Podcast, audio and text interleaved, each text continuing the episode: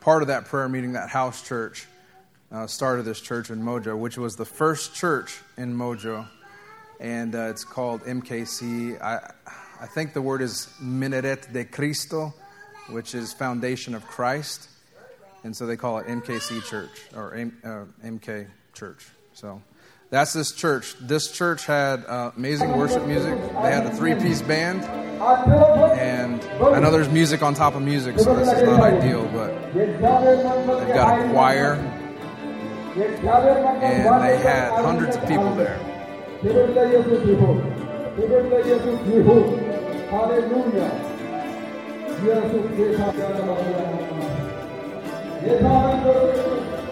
A C, no insulation on the roof, just a metal roof. Barely had any lights in there.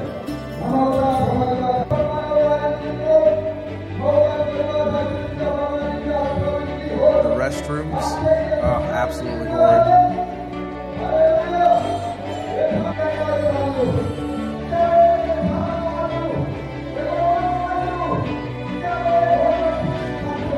You can see the faith of the people. If you look up at the truss systems too, they're made out of poles. There's a lot of people there. They sit in those plastic chairs.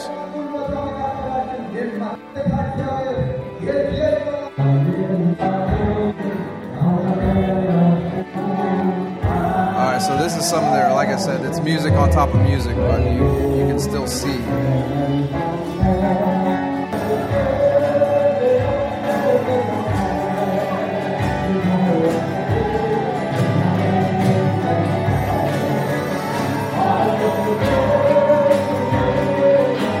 This music to me was so moving. It was powerful. I didn't understand what they were saying, but one of the things that I said was, you know, the spirit that dwells in me. I encountered the spirit that was there in their worship.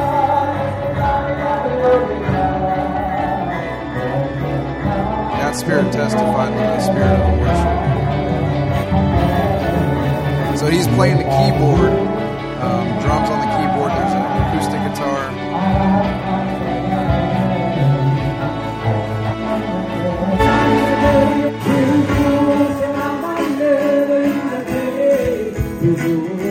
Yeah, so a lot of the same. This is Jafar. They're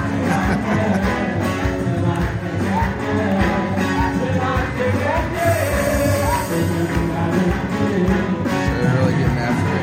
I, I, I so appreciate this. They got the big drum out.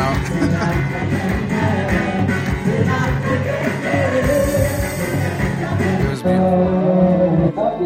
So then, obviously, everywhere we go, Gatana, he's uh, he's going to preach. He's going to bring the word. Again, I don't understand all what he's saying. Look how many people are there.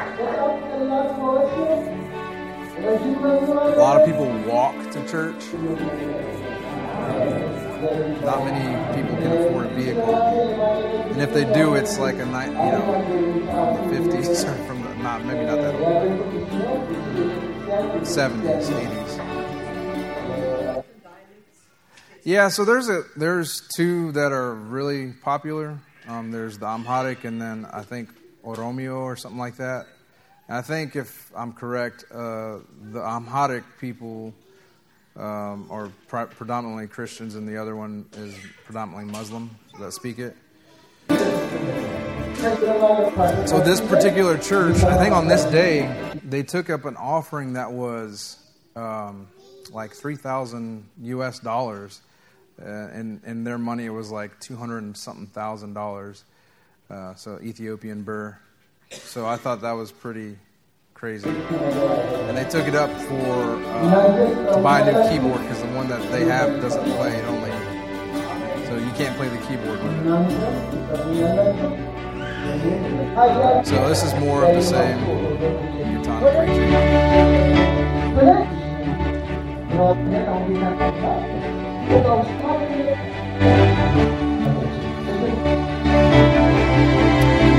This reception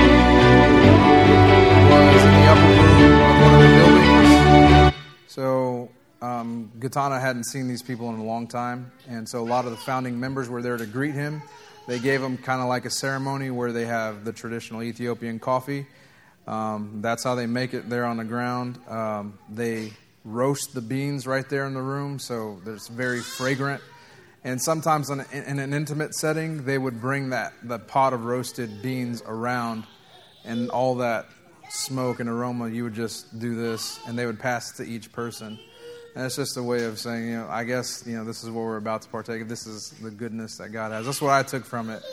And when I'm talking to you a little bit later about Galilee's family, her mother did that for us. Very intimate setting, just us and the family in their small, humble household.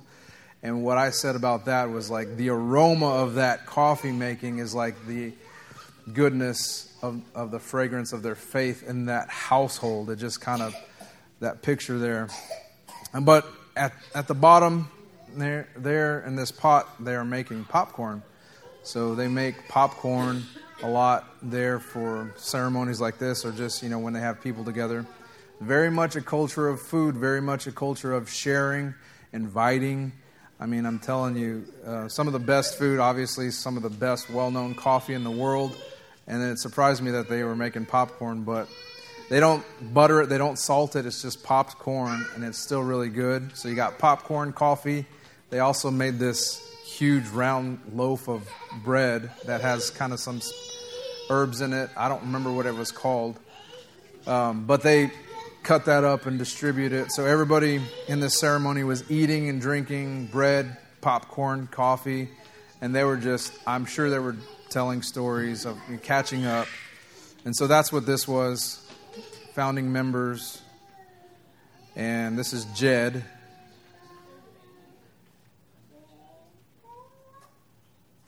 And this is more at the M K C church in Mojo, Ethiopia. So these little kids, they love Jed. So we took some pictures. This little boy on the uh, well, on your right, I guess. What is what is that? Left or right? Yeah, he would not, he would not smile. I kept trying to get him to smile. So this right here is more of the Ethiopian culture, which is to me disgusting, but um, they love it, um, and they are eating raw.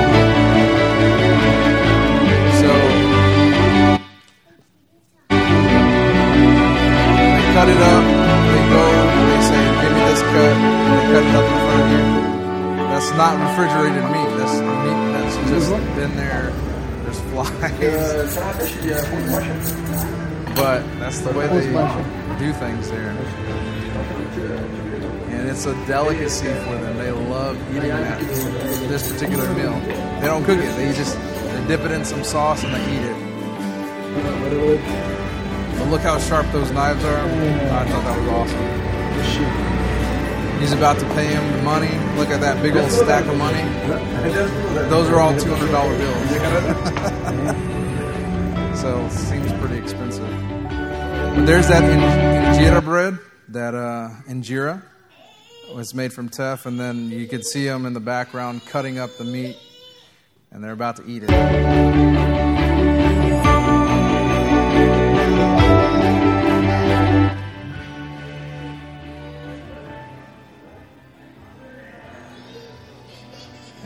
There they go. No, they said don't eat the meat. They said you'll get sick. But they've been doing it for ever since they were little. Uh, funny story about this restaurant. Um, Happy Birthday came on while we were there. I was like, whose birthday is it? And I was asking them about it. And they said, oh, they just have it on like a shuffle. They have no idea what's playing. So Happy Birthday was playing, country music was in the background. It was it was pretty funny. I think so. I think they probably have like tapeworms and stuff like that. I think that's why they eat a lot, but they don't like really gain a lot of weight. So I think they probably have parasites. That's what I would guess, because that's what he was telling me. He's like, if you eat it, you're more likely going to get a tapeworm, and you're going to have a hard time getting rid of it. So I would advise you to not eat it, but you're your own person, so you do whatever you want. That's what he said. So I was like, okay, I won't eat it. Thank you for, for letting me know. Um, but check this out, though. This I did eat some cooked meat. That was really good. That right there was really delicious. Same meat, just cooked. So hopefully it ki- killed the parasites. And then that was like ground beef down there. They drink a lot of um, mineral water. Everywhere, so this, everywhere you go, they're drinking bottled water. They're not drinking um, tap water. Did you ever see, or did anybody ever eat bananas while you were there? Yeah, I ate bananas. We did not eat bananas. There were no bananas served anywhere, but they're like hanging everywhere in the market. Yeah, so it's a tropical environment, so they got bananas, pineapples, mangoes, papaya. They told us not to eat any, uh, like, uncooked produce, but stuff that was wrapped up was fine, you know, like fruit, um, but no lettuce, no tomatoes, stuff like that. Um, so in the in the hotels, we had a huge breakfast buffet every single. It was like an international hotel that we stayed at, very classy, and they fed us really well. So this was uh, this is actually. Um, Galilee's dad, which I don't know. Do you know his name? I don't know. Getting it. Okay. So he's getting getting that uh, produce right now. Papaya. This is Galilee. That's the wheelchair we were able to get to her. Yeah, so Christ Fellowship sponsored that wheelchair. Uh, literally one of the, the nice nicest families I met while I was there. They were very sweet people. Um, the the mother is part of the um, what's that church there? I can't, I'm drawing a blank. Um, Coptic church. She's part of the Coptic church.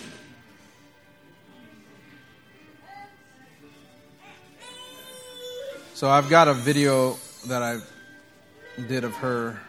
So I mean, just look at how he's just loving on his daughter. I'll tell you something about him, too. Um, so the streets of Ethiopia, especially in Addis, the capital, it's like a free-for-all. So, like, we have stop signs here, stop light, traffic lights. We stay on the right side of the road. We stay in our lane. It's not like that there. They drive into oncoming traffic. They go around vehicles. They pull out in front. So, like, if... I mean, otherwise they wouldn't be able to get anywhere. Um, because there's so many people, there's so many vehicles on the road, ranging from little tuk-tuks, three-wheel, little carts, uh, to big old, almost like eighteen-wheeler, not quite as long, but just massive uh, construction trucks to regular vehicles. And they're all trying to get to where they're going. And so they have a system there. It's just very chaotic. They're honking the horn. They're saying, hey, I'm coming right here, beep, beep, beep, beep, beep, and you don't come and, you know, and they just zoom and they they get by. Um, I had the opportunity to ride with a bunch of different taxi drivers, some of them ranging from like, I never want to ride with you ever again because you're just crazy, to this guy. Um, when this is the first time I met him. And it's not like they give you, they don't break down like, hey, you're going to, this is Galilee's father, and he's a driver, and we're going to his house. Like, you have no information. You don't know who this person is. It's just that you know that Gatana says it's okay to go with him. So from the moment that I met him, getting it, um, very kind. His car is super clean. It's thirty-six years old, but it's very clean, very well taken care of, and just the way that he drives. So there's people that are walking in the streets that are just coming out in front of you.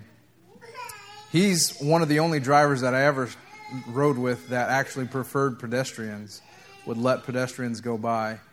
The other people would just honk and just keep on going. Just watch out, watch out, I'm coming. Don't don't walk in front of me. And I could just tell by the way that he was driving that he was he was driving super cautiously, and he a- acted like he cared about other people. And some other drivers just, you know, is all about, I'm going where I'm going and I need to get there.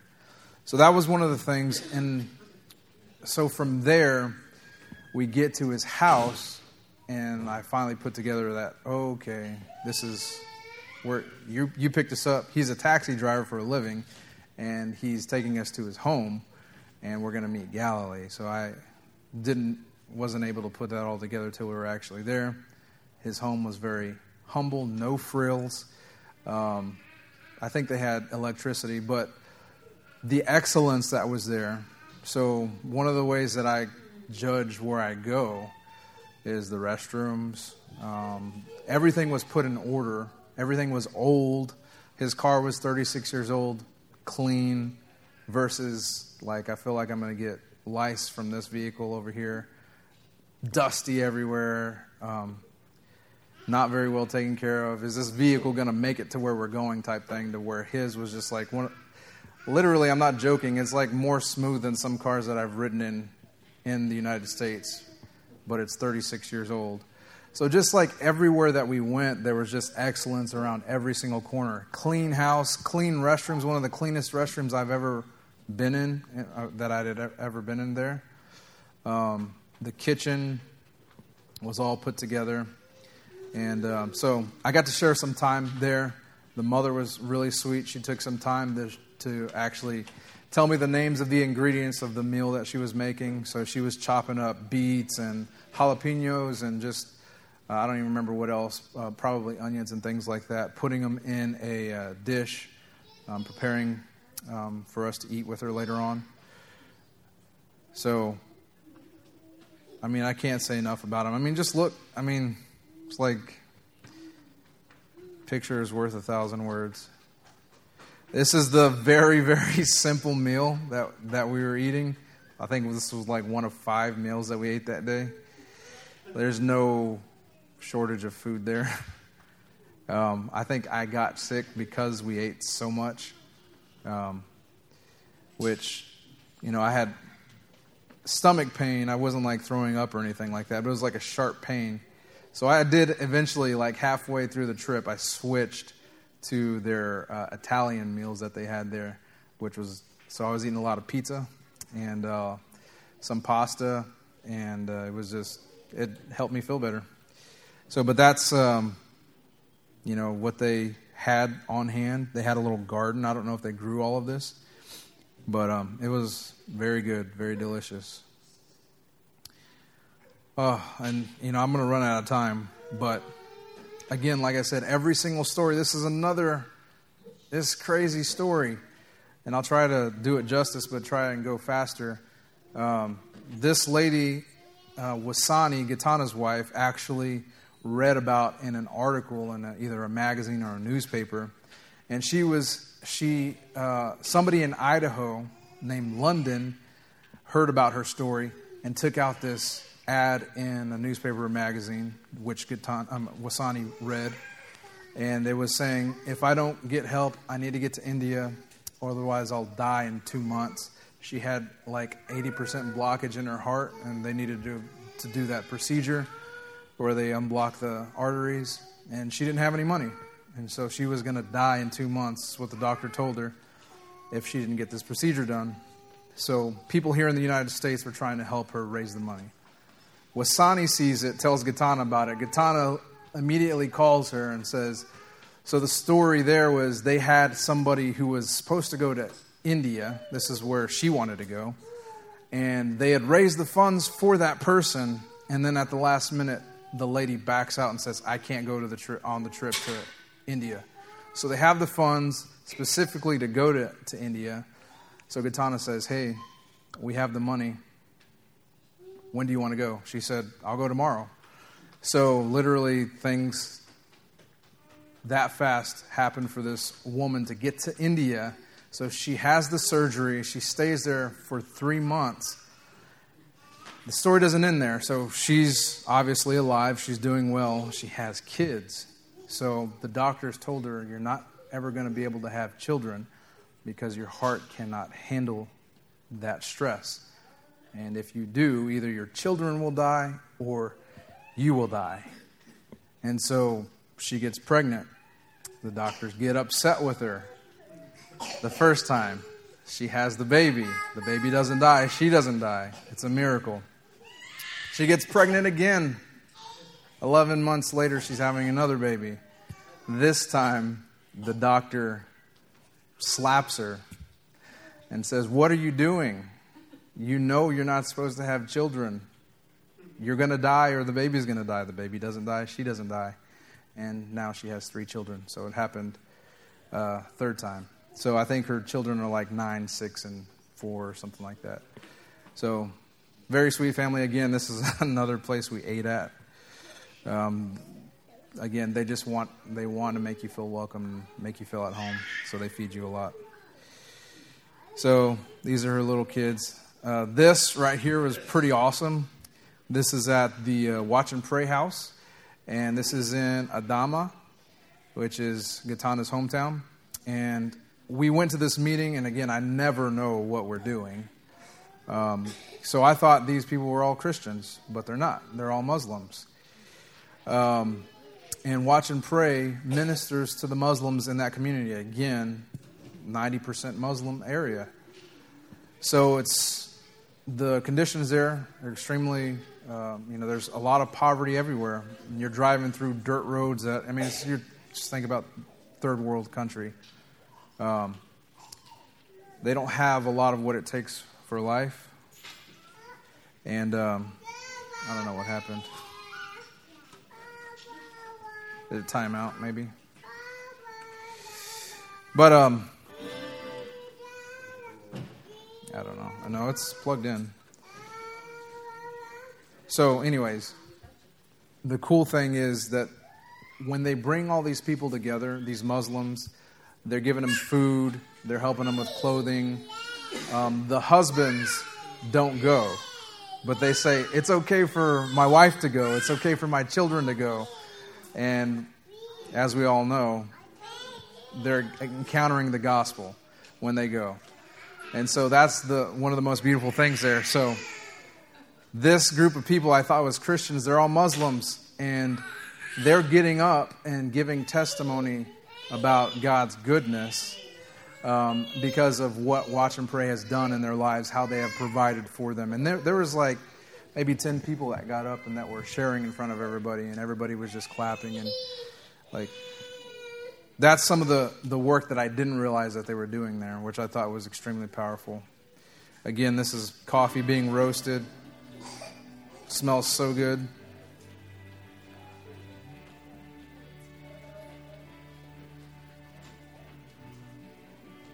And this is one of the Muslim women that is uh, testifying of God's goodness. She may not have said it like that, but it's really what she's doing. So this is Wasani's sister, Gatana's uh, sister-in-law. This is one of Gatana's best friends. Again, he um, persecuted Gatana, actually, and was throwing rocks at him every time they would come. Um, he's He grew up as his next-door neighbor, and so when he would be there at his house and have people come and pray and worship at his house, this guy would be throwing rocks at him. Like he said, I would just do anything to just get him to shut up, get him to go away and stop doing what they're doing um, because he wasn't a Christian. And so now he's a Christian um, because of Gatana's faithfulness. And they're best friends, childhood friends.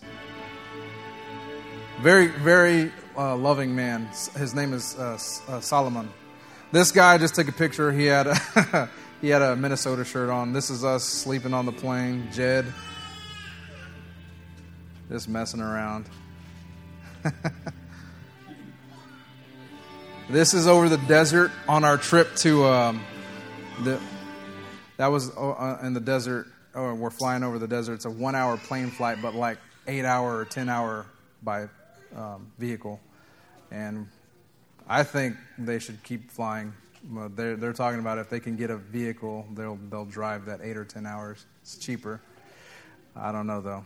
So we get to Dire Dawa, which is an hour plane flight from Addis. And then from there, we go see the hyenas.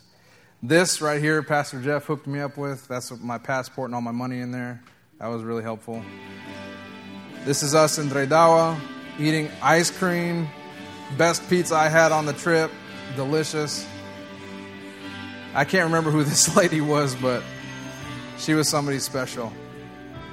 I've been a part of the ministry there in a long time. We joked, this is a SpongeBob SquarePants um, toilet. So, I mean, not everywhere you went had a toilet, but when it was nice to see toilets on the trip because sometimes it was the squatty hole. Yeah, this is the rig that I had. This is Jafar. They're playing video games. So we just had a good old time.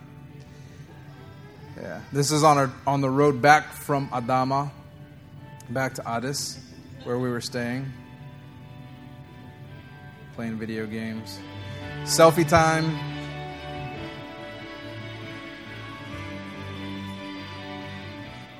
Jed being twenty-four years old. This was at one of the best hotels I've ever been at in my anywhere. Um, if I don't hurry up, I'm going to run out of time. I think I'm pretty much out of time. This was another special group of people. These were orphans that Gatana helped raise. They're in their twenties now. Some of them have gone to college. Some of them are doctors. Some of them are uh, architects. Um, uh, what's uh, uh, structural, like engineers. And um, so they came. He brought them together for a banquet to celebrate. They were giving testimony of what it was like, sharing stories growing up on the streets. Um, and again, they're just a tight-knit group of people because they grew up together. They took care of each other. And um, now they're adults. Some of them have children. Some of them. The the thing, though, that um, was sad about this meeting was as they were sharing all this stuff, they saw me there. And I was there to document what was happening. And apparently, um, one of the gentlemen there said, you know, you've done this before where you bring in uh, somebody to document us and, and tell our story, and then nothing happens. And so that was a, a hard word for Gatana. And, you know, his, you know, rebuttal to that is, you know, it's not that easy. Um, there have been board changes. You know, the board of directors decide what happens with who. And, you know, so if they said one thing and it didn't get to happen, that those words, you know, live in the in the hearts and minds of those people. And he's saying, you know, I've been you've been here before and you said you're going to help us, you know, primarily with finding jobs. Even though they've gone to college, they're having a hard time finding jobs, which was kind of what's this conversation, this meeting on this day kind of sparked the idea of, um, because we could, we can send money and we could perpetually do that. I don't think that's what these people need. These people are intelligent. These people love the Lord. These people have callings and giftings. Um, what I would like to see and what I would like to do eventually is to help them start businesses um, because it's um, more honorable. It's, um, you know, they are hard workers. I'm telling you, the craftsmanship of all the buildings, just their, their um, excellence, their spirit of excellence. I mean, these people are capable people. Um, and if they had the opportunities that we had here. Um, so that's one of the things that I am kind of working on, developing relationships with key people, you know, doing um, market analysis, studies of things that we can actually implement there for them to run and make a living for themselves and not just make a living but actually produce profits so that way they can sow back into their own communities where you have these orphans. Um, so this conversation kind of led me to start thinking like that. Um, and Gatana was, you know, helping us brainstorm what we could do. So this is this special group of uh, orphans, and they they had a feast. And, you know, more worship from Jed. Um, how are we doing on time? All right. What time does it, is it pretty much ten fifteen? All right, I'll show you a few more pictures and then I'll... So this is the gas stations. They look like a lot like what we have here, except uh, only one pump works. So you can see we're in a long line of cars. This is kind of some of the nightlife. It rained one day from, we were on the seventh floor, which, by the way, we had a fire alarm go off, so we had to run downstairs one night. That was kind of creepy. But it ended up somebody was just smoking hookah, a hookah, and set off the fire alarms. This was one of the best nights there. This is Pastor Fraser and his wife uh, right next to him, and then his daughter in the black. Um, they uh, so Pastor Fraser's the uh, director of the board, or Watch and Pray there. It's their anniversary, seventeen years. They invited us to be a part of that. Um, and then it was just an intimate setting. He had his kids there and um, his nephew. Um, and then Jafar was there as well. And then us two Americans and Gatana.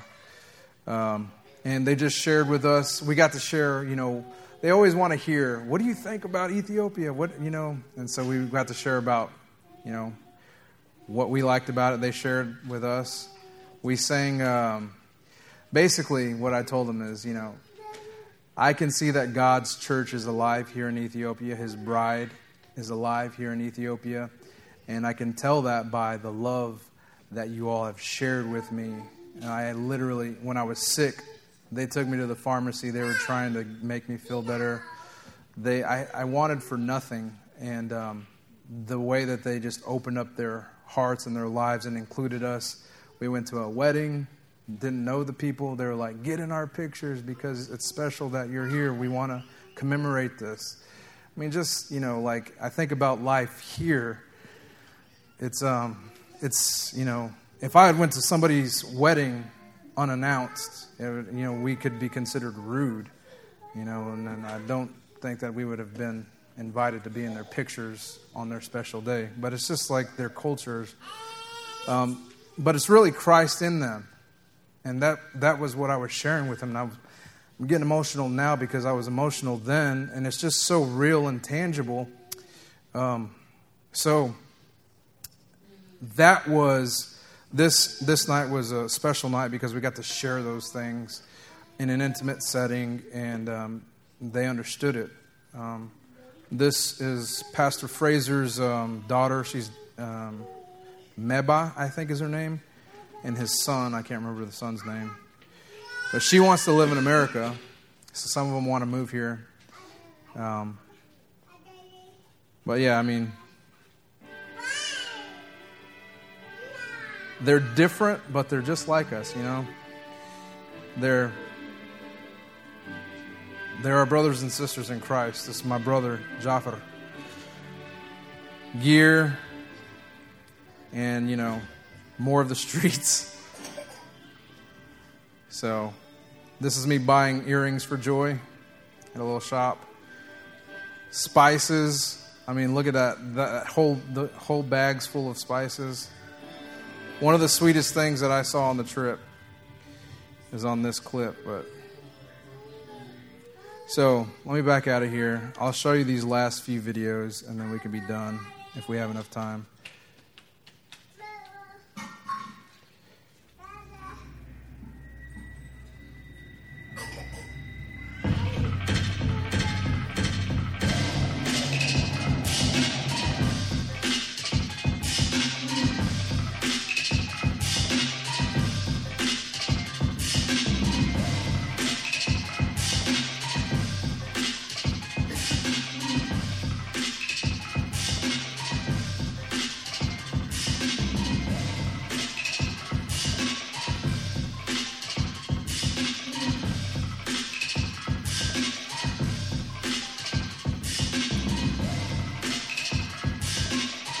Dad or a brother just loving on his son or his brother.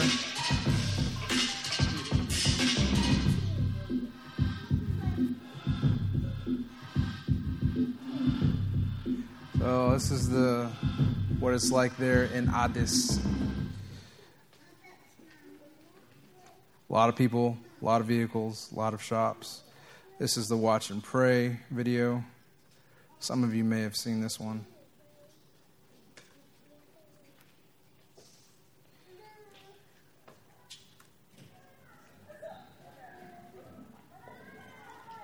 So these are the orphans that live on the streets. You see them with their grain sacks. They're going to collect bottles.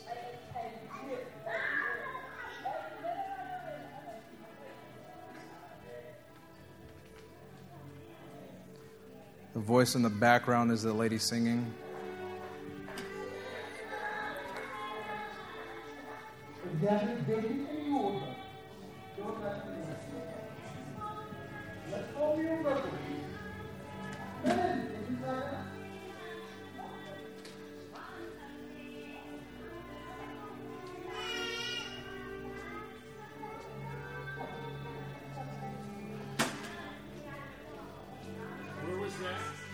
This was in Addis. Wow.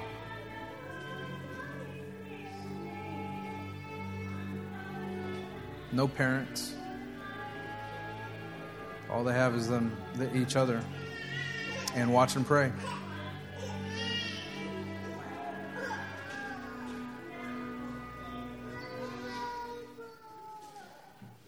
And then the last video I'll share is um, the one at Galilee's uh, family.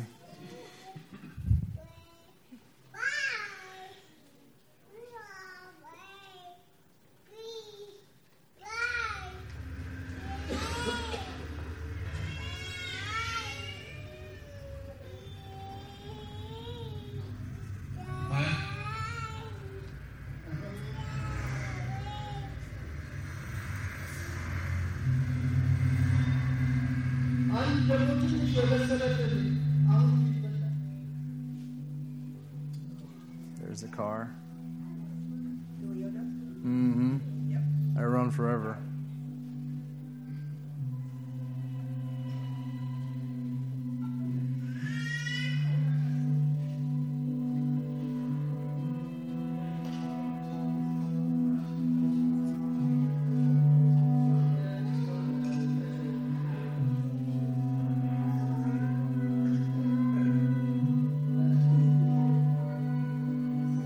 Made me miss my kids at home.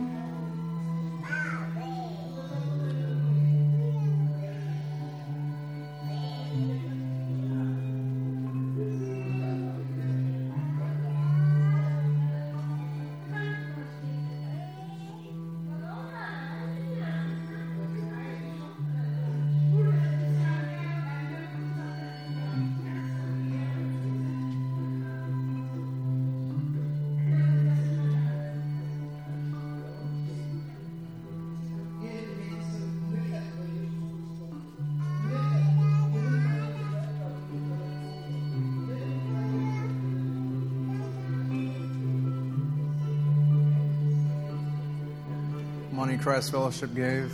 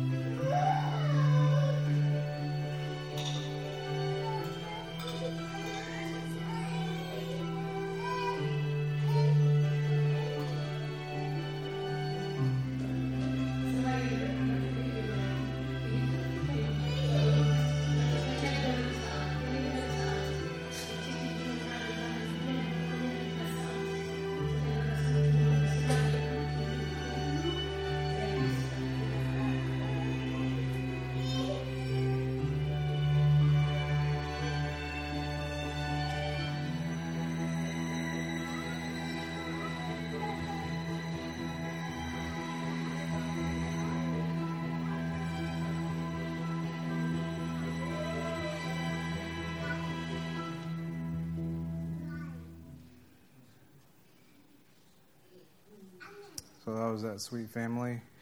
Um, you know, earlier I made a comment of, you know, if we send them money, um, you know, that may not be the best thing for them. In this particular case, this man is a hard worker, and he works as hard as he can. And yet they still have real needs that are not met, even though he's out there doing everything he can. So in this instance, I think what we're doing is actually honorable and honoring them and honoring the Lord. Um, it's not like that in every instance. So in every instance, use wisdom. In every instance, pray and ask God for his guidance through his Holy Spirit.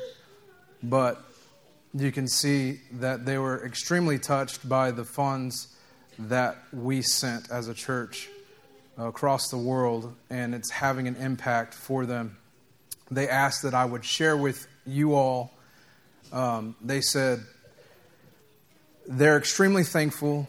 They know that ultimately God is their provision, but that it takes people to do the work of God. And so thank you for being willing to be used by God in that way.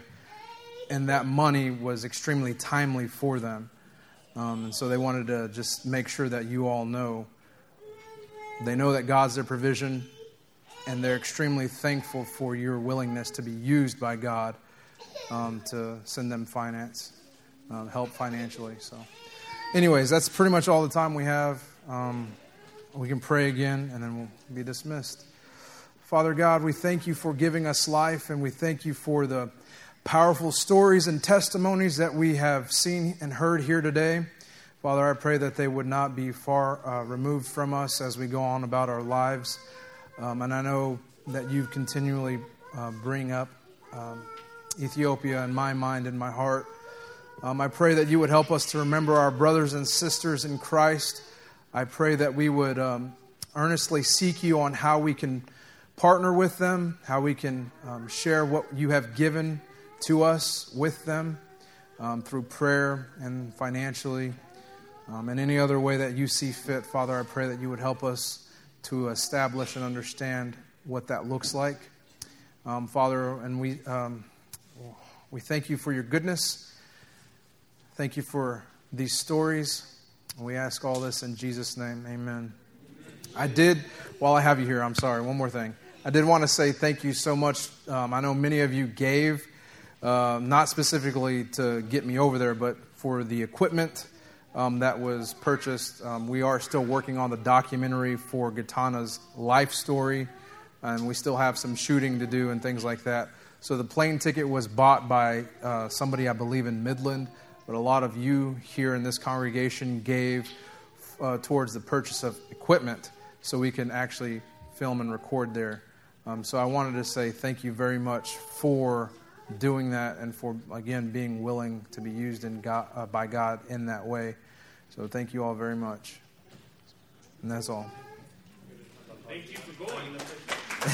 yeah, yeah I, I didn't show anything about the hyenas in there.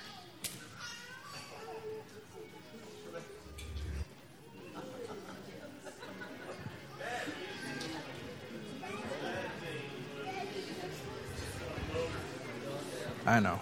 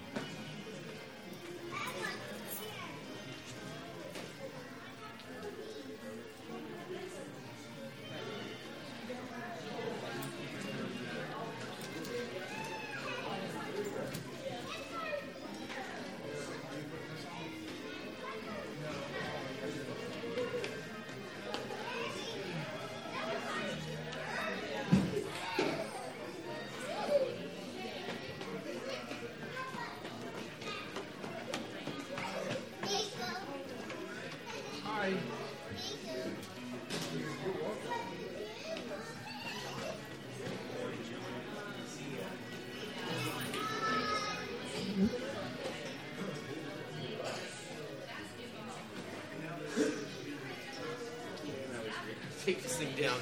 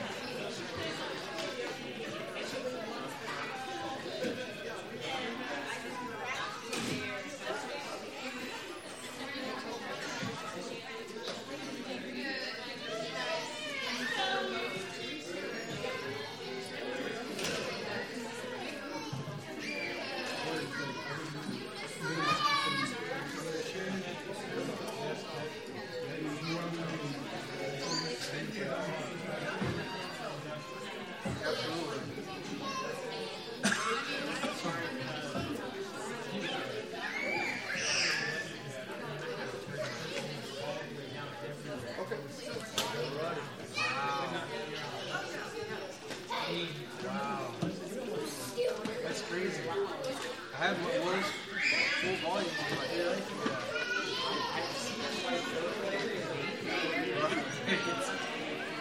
It's weird because that looks like that should be forty-nine thirty, but it was like coming through forty-eight or twenty-five twenty-eight. On the, like the line end? Yeah. It looks like it should be on the twenty-nine thirty, but with, I mean, it's not until it was on twenty-five twenty-eight.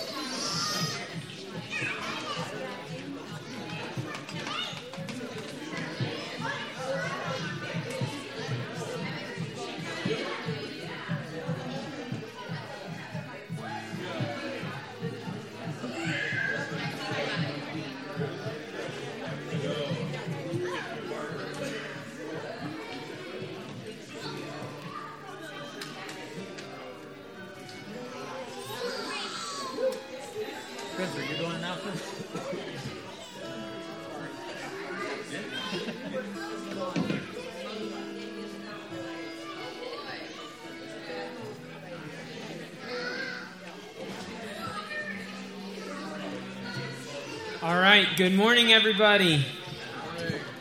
If you'll make your way to your seats, we're going to have just a couple announcements, all the regular stuff.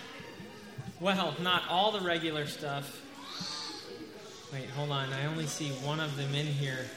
There's the other. Today is Ellie and Jesse's birthday, so don't forget to tell them happy birthday today. That's a, that's a special thing to have uh, somebody on their birthday coming to worship with us. That's that's wonderful. Um, so a couple things. All the regular things are still going on. Um, next week, uh, this morning, we had uh, Joshua share about his trip to Ethiopia. Um, it was a wonderful time. Uh, next week, we're going to have another kind of uh, odd Sunday school. We're going to be having a conversation on evangelism and apologetics, um, specifically in light of the coming Pride Festival.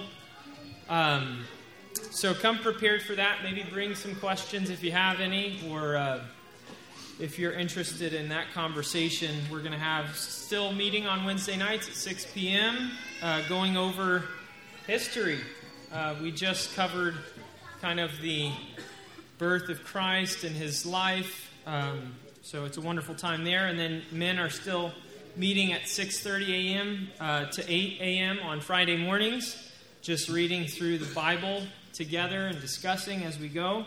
Um, that's a wonderful time as well. Uh, the last thing today, um, some folks from Family Worship Center and a couple other churches in the Elgin Bastrop area have invited us to join them in a prayer walk through the Bastrop Pride event. Um, so uh, Pastor Ripple and um, whoever else would like to go, uh, he's leaving at three o'clock, and they just walk through the Pride event praying. Um, so it's it's not necessarily anything um, quite like what we have done here in Taylor in the past, but it's it's a good thing, and it's uh, they've been joining us every uh, second Sunday for psalm sing, um, and they, they've been to some of the Pride events here, so it's good to um, be supporting each other uh, like that. So uh, that's that's the last thing. Let's begin worship.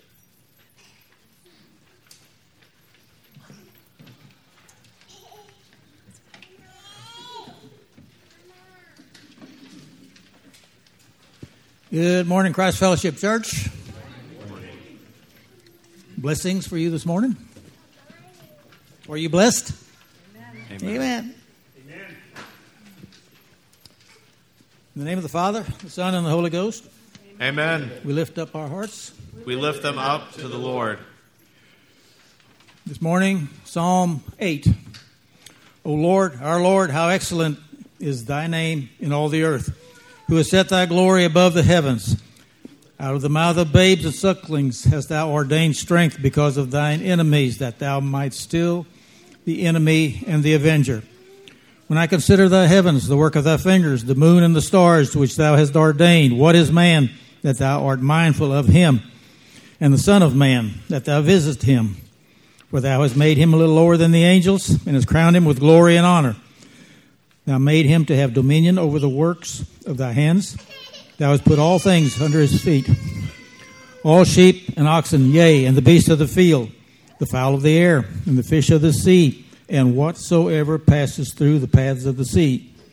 O Lord, our Lord, how excellent is thy name in all the earth. This is the word of the Lord. Thanks, Thanks be to God.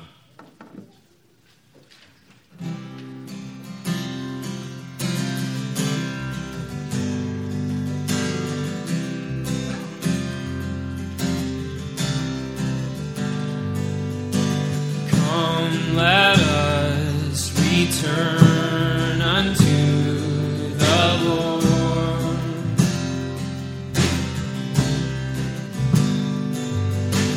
Come, let us return unto the Lord.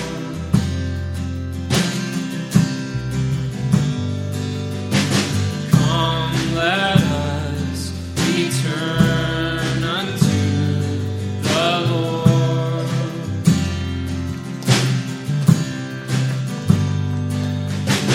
Come, let us return unto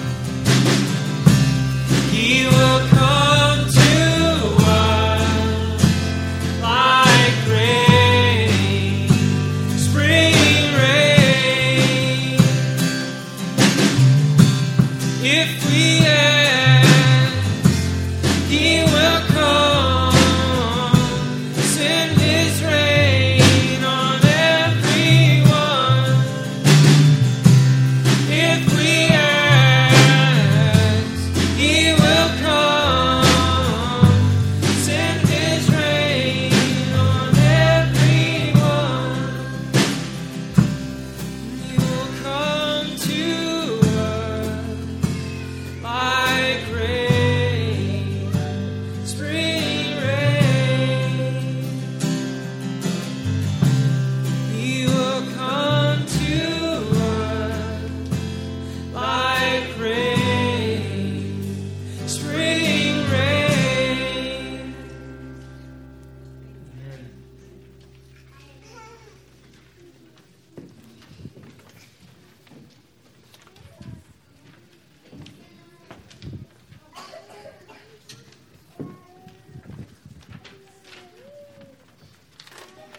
Our confession of sin this morning comes from the Gospel of Matthew, verses sixteen through twenty. Then the eleven disciples went away into Galilee to the mountain which Jesus had appointed for them. And when they saw him, they worshipped him, but some doubted.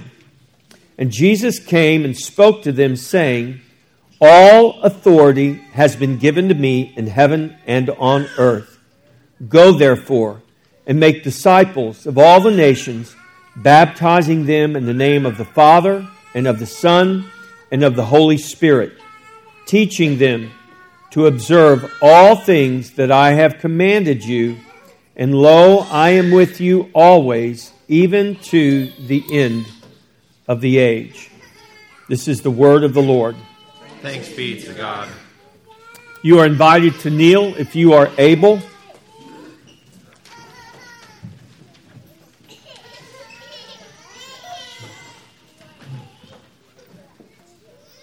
Heavenly Father, by Jesus Christ, you are making all things new.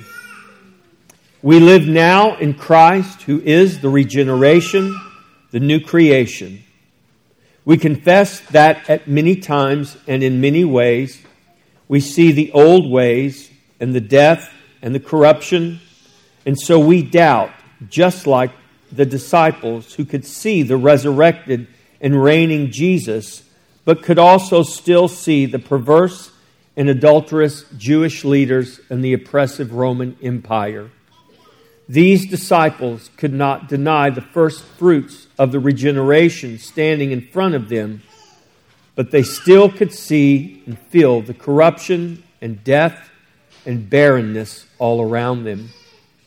And yet, it was right here where Christ commissioned his people and assured us that all authority in heaven and on earth, this groaning earth, had been given to him, and therefore, for he commands us to go disciple the nations.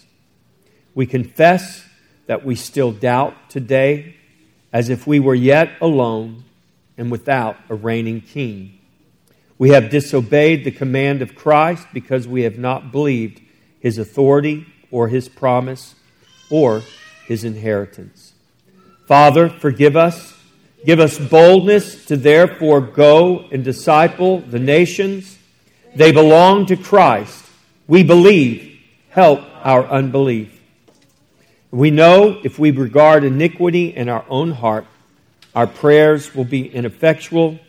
So we pause to confess our individual sins to you now.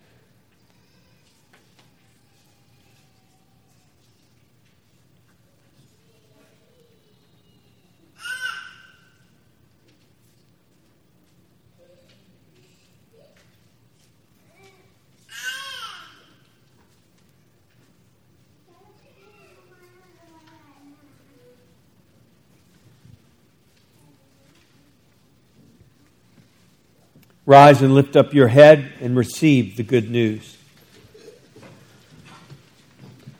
Psalm thirty-two, verses four and five. For day and night your hand was heavy upon me. My vitality was turned into the drought of summer. I acknowledged my sin to you, and my iniquity I have not hidden. I said, I will confess my transgressions to the Lord, and you forgave the iniquity of my sin. Beloved, whoever believes on him will not be put to shame.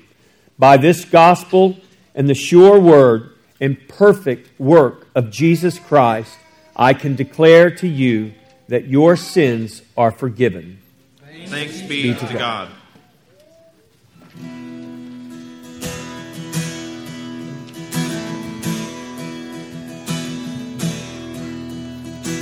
Be thou my vision, Lord of my heart, but be all else to me, save that thou art. Thou my best Lord, by day or by night, waking or sleeping. Sleeping, thy presence, my life. Be thou my wisdom, and thou my true word.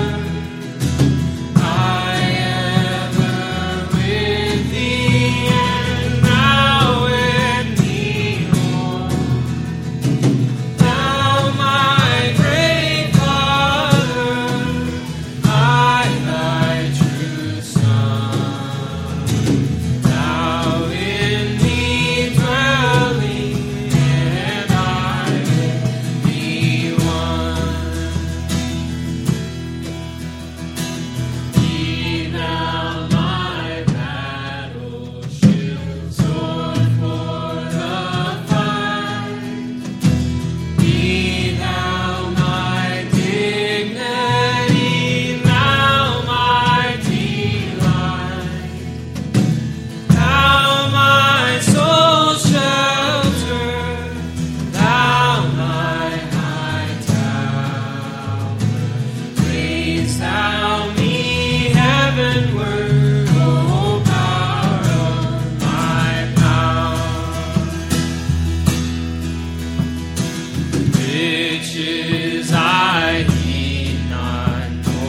man's empty praise.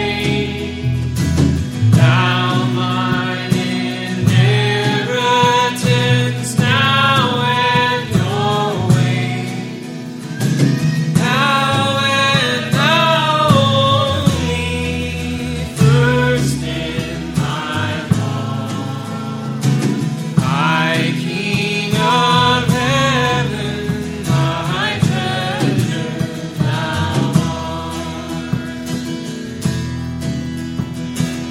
vision,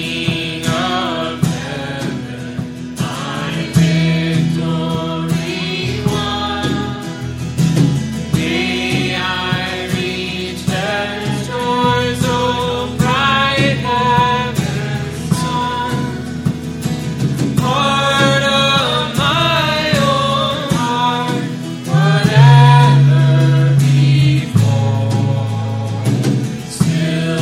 ruler of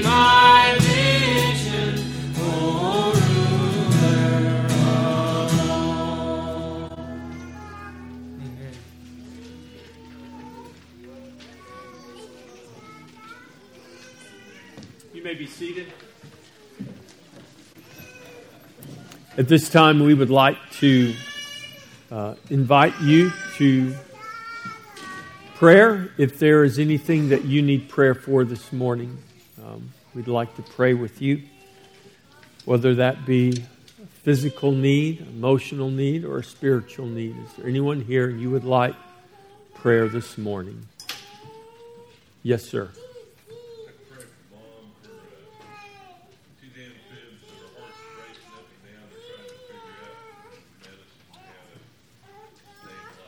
Okay. Right. All right. All right. Well, let's pray for Nancy right now. Father in heaven, we lift Nancy up to you. Father, we thank you that you give us the privilege to come boldly to the throne of grace. We come before your throne today and we lift Nancy up and we ask, God, that you would touch her body right now. Touch her heart and cause her heart to beat in correct and perfect rhythm. Father, whatever's creating this AFib. Father, would you please resolve that so that her heart would beat normally? Father, I just pray your peace over Nancy right now. I pray, God, that you would cause your peace that would surpass understanding to flood her very being. Father, we thank you in Jesus' name. Jan, how is your heart? Well, let's pray for you. Come on. Jan is uh, going to the doctor in the morning because of affibulation in her heart. She's already had multiple procedures and has a pacemaker. And we're thankful for those things that doctors can do, but we call upon our greatest help and our greatest physician. Father, we ask that you would, even right now, God, touch Jan, touch her heart, cause it to beat in perfect rhythm. Just as we prayed for Nancy, Father, we pray for Jan. And we ask, God, that you would pour out your grace and your peace. Father, that you would keep her in perfect peace. Father, when that heart starts beating out of rhythm, you would just cause peace to reign in her heart, her mind. But Father, we pray that you would touch her and that this heart would beat correctly. We thank you for all that man has done, all the technology that's even in her body right now to help her heart beat properly. Father, we call upon you, our greatest help, our greatest help in our greatest time of need. We ask, God, that you would touch her and heal her in Jesus' name. Amen. Thank you. Any other needs here? Yes, sir. I'd like to ask for prayer for my wife. Okay.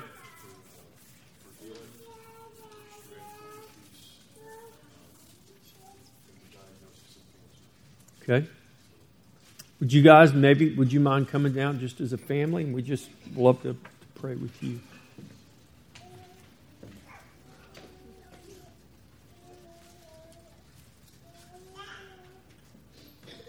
Mm.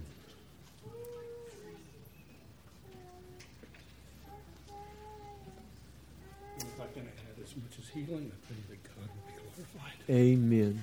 Amen. Oh, Father, I thank you for my brother here. I thank you for his faith. I thank you for this family. I thank you for the priest of this home. Father, we lift him up to you.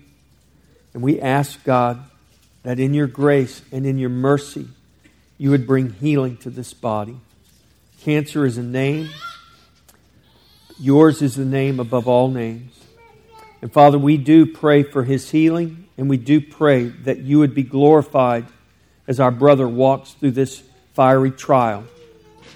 And Father, you do not allow us to go anywhere. You do not guide us anywhere that you do not provide for us. And Lord, I know you will provide your all-sufficient grace as he walks through this valley of shadow, as he walks through this fiery trial. And the promise you give to us is that you are with us when we pass through the waters, when we pass through the fire. You are with us. Death has no power over him. Death cannot, it can touch him, but it cannot have him. Father, it's appointed unto all of us to die once. But you have defeated death, Lord Jesus.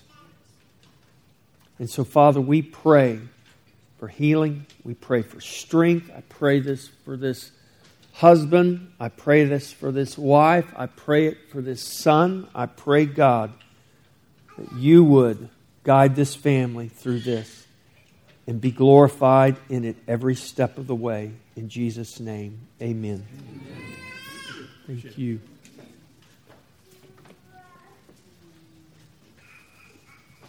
Can I pray for you, my wife?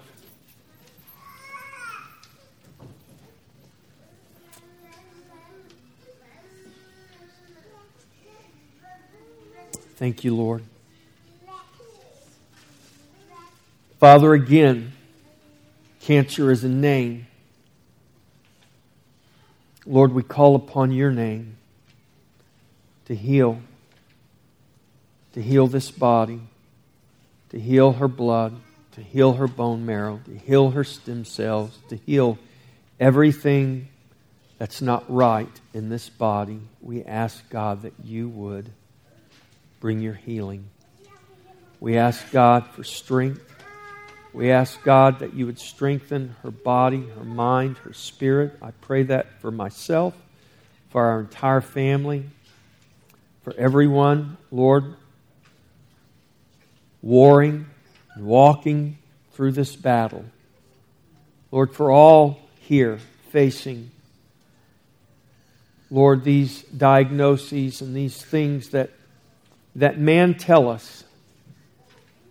Father, we hear what man says, but we look to you because you alone are our hope. So we call upon you, God, to bring the only hope we have. That you, Lord Jesus, and that you would make right what man cannot make right. That you would heal what man cannot heal. We ask this, Father, for your glory. In Jesus' name, amen. Anyone else, you're here and you would like prayer? Yes, ma'am. Um, my younger brother, John, um, was having some health issues. Um, he had a couple of heart attacks like six years ago. Okay. John. All right. Father, we lift John up to you and we ask that you would heal this man. Lord, whatever damage has been done in that heart, whatever, Father, is not right in that body, we ask that you would provide your healing touch and reorder, recreate, and restore what sickness and disease has destroyed.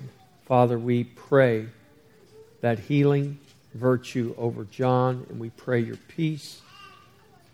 You would pour that out upon him in Jesus' name. Amen. Yes, sir. Um, I just want to pray for my father's uh, salvation. Um, okay. His kidneys are failing, and uh, he's losing mobility. Mm. Uh, in his legs, he's in a lot of pain. Um, so obviously there's pain, but ultimately uh, when it comes to the knowledge of Christ. Amen. Well, Father, we lift up Giovanni's father, Sal. Lord, what a delight to meet him last week. Father, we pray for his healing. Lord, the healing that you bring to us in Jesus Christ. We so often pray for physical healings, and I believe that is right. You give us that privilege. But Lord, the healing that you give to us is not just a physical healing. It is a complete healing, spirit, soul, and body. Lord, the reason we know there will be no sickness or disease, pain or suffering in heaven is because you have already paid the price for that to provide for us a wholeness of body, mind, and spirit. And Lord, that begins right here on this earth. So we do pray that for Sal. We pray that his kidneys function and that you bring healing to him. But we also, God, that I pray that you would reveal yourself to him in a way that would transform him for all eternity as he looks to you and trusts in you, knowing that, Father, life does not end on this earth, but the life we have in Jesus is eternal. Eternal life full of glory, with joy unspeakable. Father, reveal that to Sal and give peace to Giovanni concerning his father and the fact that you hold his father's very life and salvation in your hand. Father, we ask this. I also just pray for wisdom, God, as this son, Lord, seeks to, to know how to best care for his father and what that's going to look like moving forward. And I pray that you give, Lord, wisdom to this son and help him make decisions that he uh, will no doubt need to make in the future. And I just thank you, Father God, that when we ask for wisdom, you give to us liberally. And I pray that you do that for Giovanni. In Jesus' name, amen. Yes, John? My brother, uh, Roger, is over in Thailand where he's working, uh, trying to help build uh, indigenous uh, preachers through a preacher school. But he only has one eye. Mm. And that eye, left eye,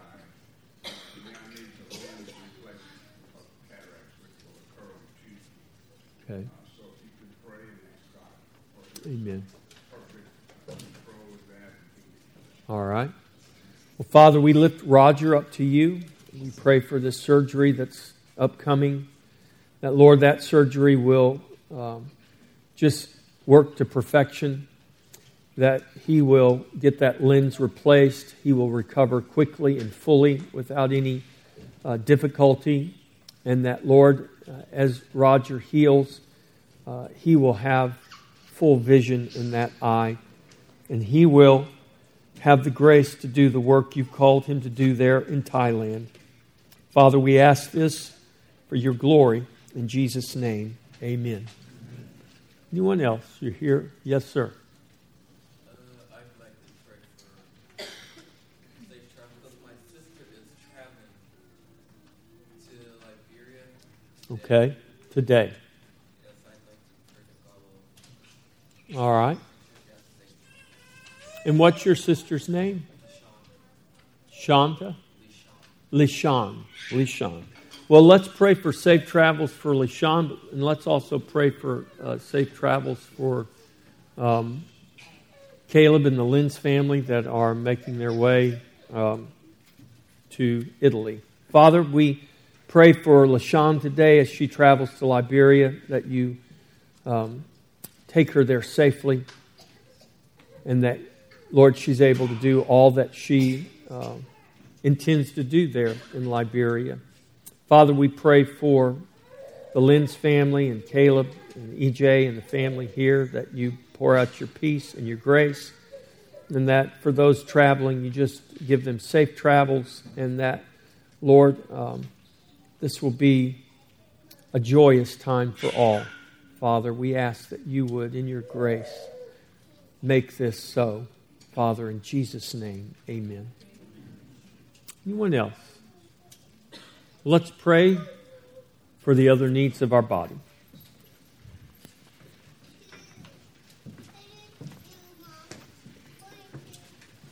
Would you stand with me as we let our prayers rise like incense?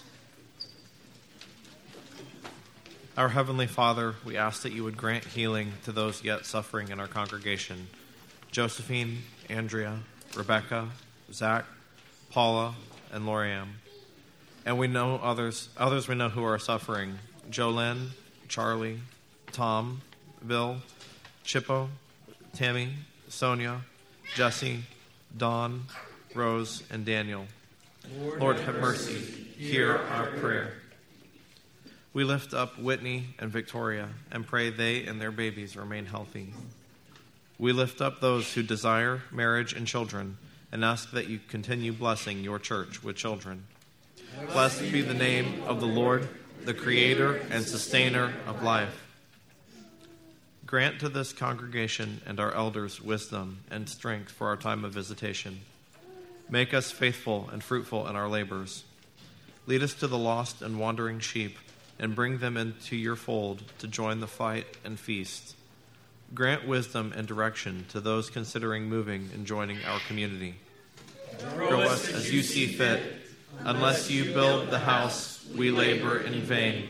Make us holy as you are holy. Pour out blessings on your church and the earth today. Too many of your people are afraid of man. Make us fear you alone, that as one unified body we would trust and obey, and be the faithful martyrs that you have called us to be, in life even unto death. Thanks, Thanks be to God, God who gives victory through our Lord Jesus Christ. We lift up Pastor Cornelius, Pastor Joel, and Pastor James, and pray they would be faithful to seek and build your kingdom. Likewise, bless and refine the work of the C R E C, Taylor Area Ministerial Alliance, Kingdom Economic Coalition, Shepherd's Heart, and Koinonia Classical Christian School. Do good, O Lord, to those who are good, and to those who are upright in their hearts. We lift up our missionaries, Gatana in Africa, Jeff in Central and South America, Alan in Mexico, and Brandon in Asia, along with their families, that they remain kingdom-focused, proclaiming the gospel boldly, no matter the cost. We ask that every need they have would be met. Arise, O God, judge the earth, for you shall inherit all nations. Lord of the harvest, send out laborers into your harvest. Make us zealous witnesses to those who are yet lost or living contrary to the testimony of their baptism. Convict them of sin and grant repentance. We ask this for Daniel, Jerry, Matthew, Greg, Jonathan, Nat, Nick, Pierre, Jeannie, Lizzie, Vivian, Michaela, Dan, Austin, Angie, and Anthony. Your steadfast love is better than life. Open their eyes to see and their lips to praise. We ask for our brothers and sisters who are persecuted for righteousness' sake to remain faithful. Make their suffering fruitful and Christ exalting. We ask this for Christine.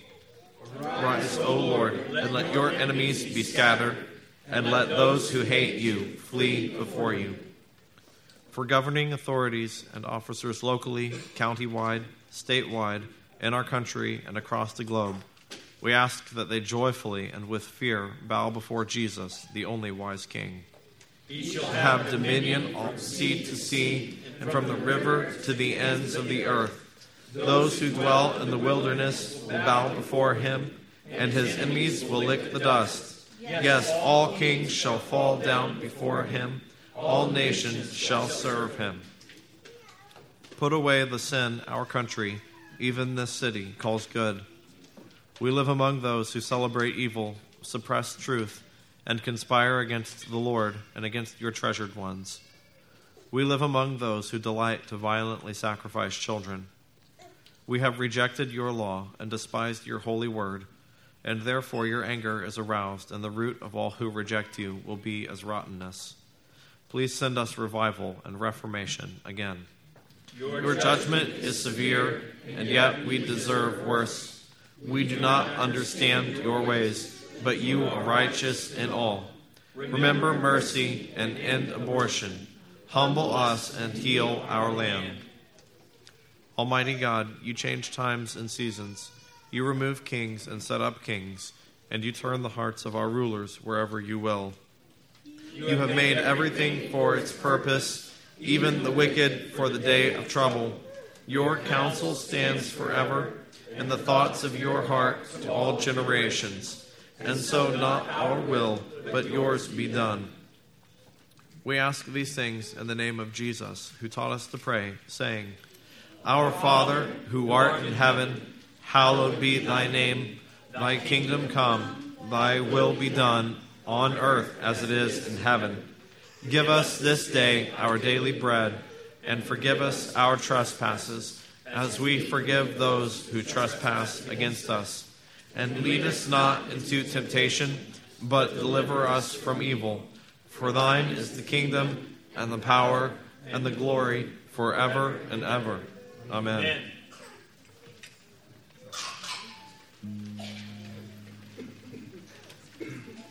Bless the man that fears Jehovah, and that walketh in his ways. Thou shalt eat of thy hand's labor, and be prospered all thy days.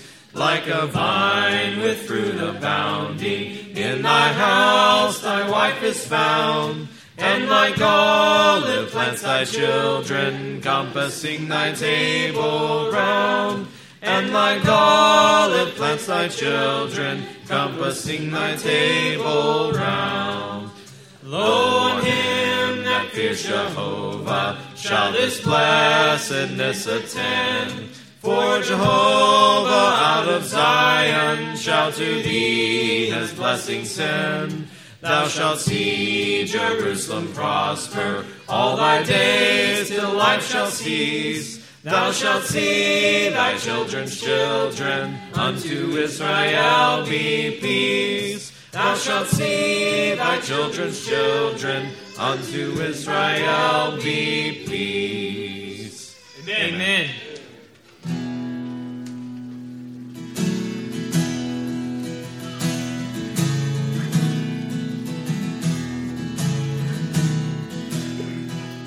Church, arise and put your armor on. Hear the call of Christ our captain.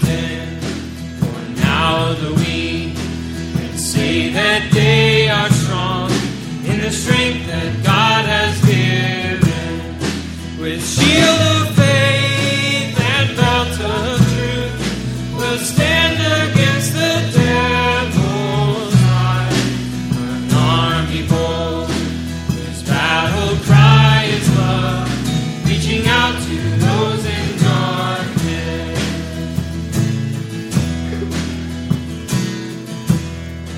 darkness. Our call to war, of the captive soul, but to rage against the captor, and with the sword that makes the wounded whole, we will fight with faith and valor. When faced with trials on every side, we know the outcome is secure, and Christ will have the price for which He died. Inheritance of nations.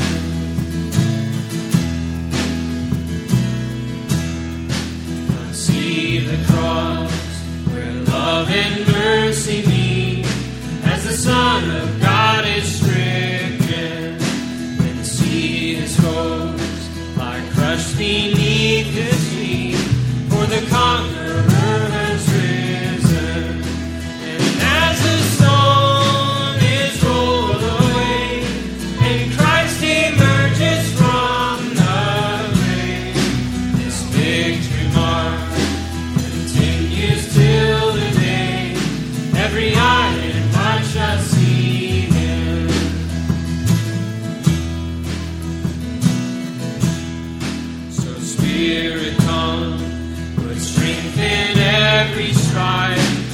grace for every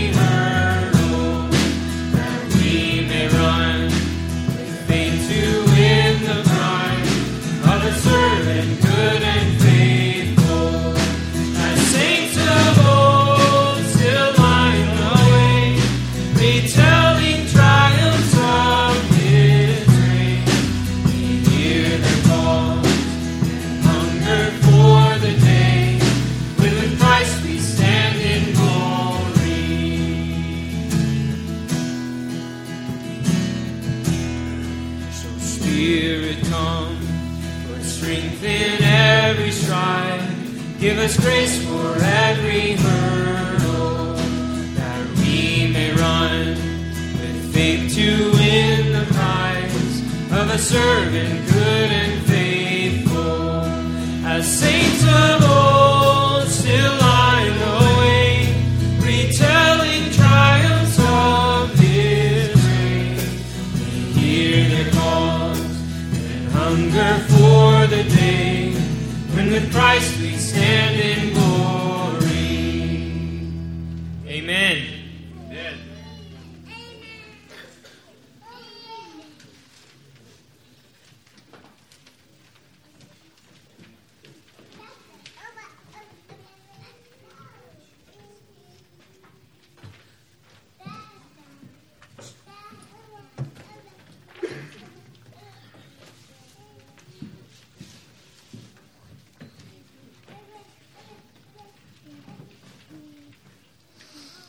Let us confess our faith together. Christian, what do you believe? I believe in God, the Father Almighty, maker of heaven and earth, and in Jesus Christ, His only begotten Son, our Lord. He was conceived by the Holy Ghost and born of the Virgin Mary. He suffered under Pontius Pilate, was crucified, died, and was buried. He descended into Hades. On the third day He rose again from the dead, ascended into heaven, and sits at the right hand of God the Father Almighty. From thence He will come to judge the living and the dead. I believe in the Holy Ghost, the Holy Catholic Church, the communion of saints, the forgiveness of sins, the resurrection of the body, and the life everlasting. Amen. Greet those around you. Pass the peace. Pass the peace.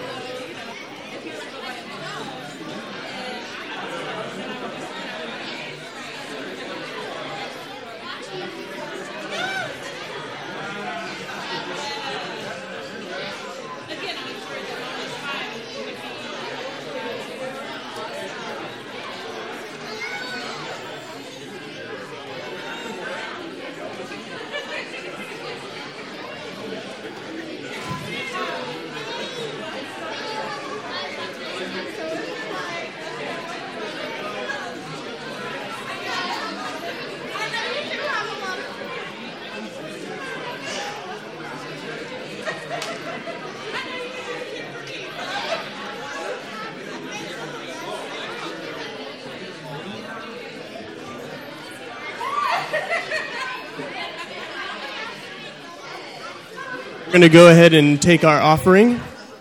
Gentlemen, if you want to come forward.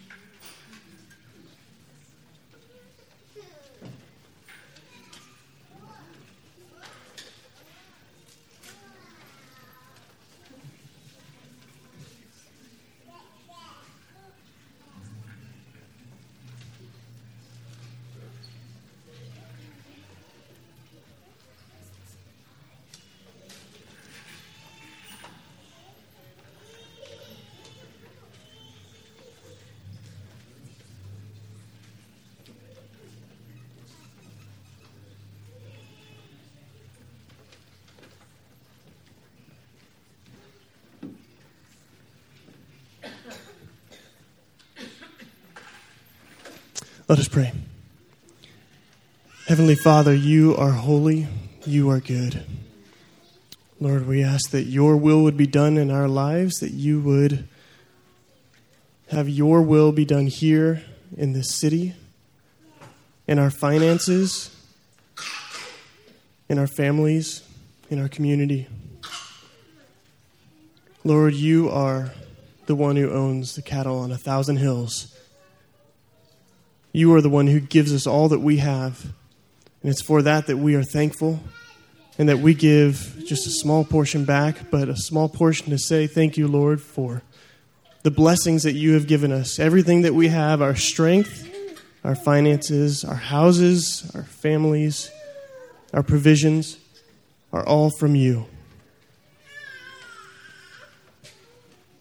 So, Lord, we ask that you would move in our lives, that you would continue to bless us as you see fit and to grow us as you see fit.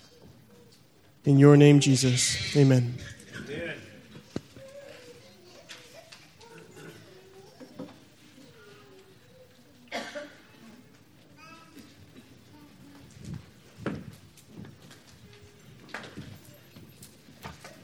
Well, good morning, all. Today, we are going to uh, begin a new journey. We'll begin a journey through the Epistle of James.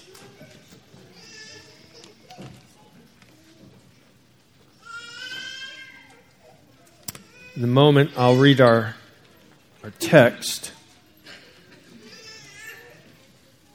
Before I read our text, I want to tell you just a little bit about this letter. This letter was written between the years forty-four and sixty-two A D. James is writing to believers of the Jewish diaspora. That means the Jews that had been dispersed among the nations. His letter is addressed specifically, he says, to the twelve tribes scattered abroad. But he's writing for all believers, both Jew and Gentile, who are now the true Israel of God in Jesus Christ. A major theme of James is that of genuine faith and perseverance in the midst of trials. Anybody ever had any trials? James presents faith as a channel of living trust and obedience in Jesus Christ that results in right behavior. In that vein, persecutions, persecutions or trials are not seen as obstacles to faith, but a means through which we have the opportunity to develop perseverance that leads to spiritual maturity. Righteous living through trials and tribulations demonstrates the genuineness and the vitality of our faith. So as we begin in uh, this little letter we call the Epistle of James, or the Book of James, we're going to look at the first four verses today as we begin. Our text will be James chapter one, verses one through four. James, a bondservant of God and of the Lord Jesus Christ, to the twelve tribes which are scattered abroad, greetings. My brethren, count it all joy when you fall into various trials, knowing that the testing of your faith produces patience. But let patience have its perfect work, that you may be perfect and complete, lacking nothing. This is the word of the Lord. Father, we ask that you would today, as we begin our journey through the Epistle of James, we ask that you would, by your Holy Spirit, teach us. Lord, there's not a person here that has not experienced trial and tribulation in some form or fashion. Some have experienced great trial, seemingly overbearing trials, trials that can seem to swallow us up. But Lord, you teach us through your word that through our trials, you are producing something. And James writes this letter to those who are, are under trial and under tribulation. In his letter, his words are an encouragement that our faith overcomes our trials. In fact, our faith gives witness in the midst of our trials to the glory of Christ. So, Father, teach us today by your Holy Spirit. Lord, help us to have eyes to see and ears to hear beyond what we see and what we feel and what we know with our natural senses. Father, increase our faith that we would have hope beyond what we can see with our eyes. And that hope in Christ and in the love that's been poured out into our hearts by the Holy Spirit is a hope you promise will never disappoint. Father, we thank you for this. It's in Jesus' name we pray. Amen.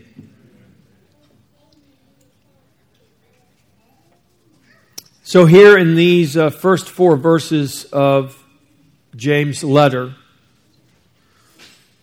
he begins by introducing himself, James, a bondservant of God and of the Lord Jesus Christ. Who is James? There are three James that we know of mentioned in the Scripture, in the uh, New Testament. This James who wrote this letter is the half-brother of Jesus. He once, in fact, opposed Jesus, doubted Jesus. I think it's not unfair to say that he almost made fun of Jesus. But in his letter here, he calls himself the bondservant or the slave of God and the slave of the Lord Jesus Christ. When we read the Bible, we need to read and see what it says, but we also need to pay attention to what it doesn't say. James is very well aware of the fact that he is the half-brother of Jesus.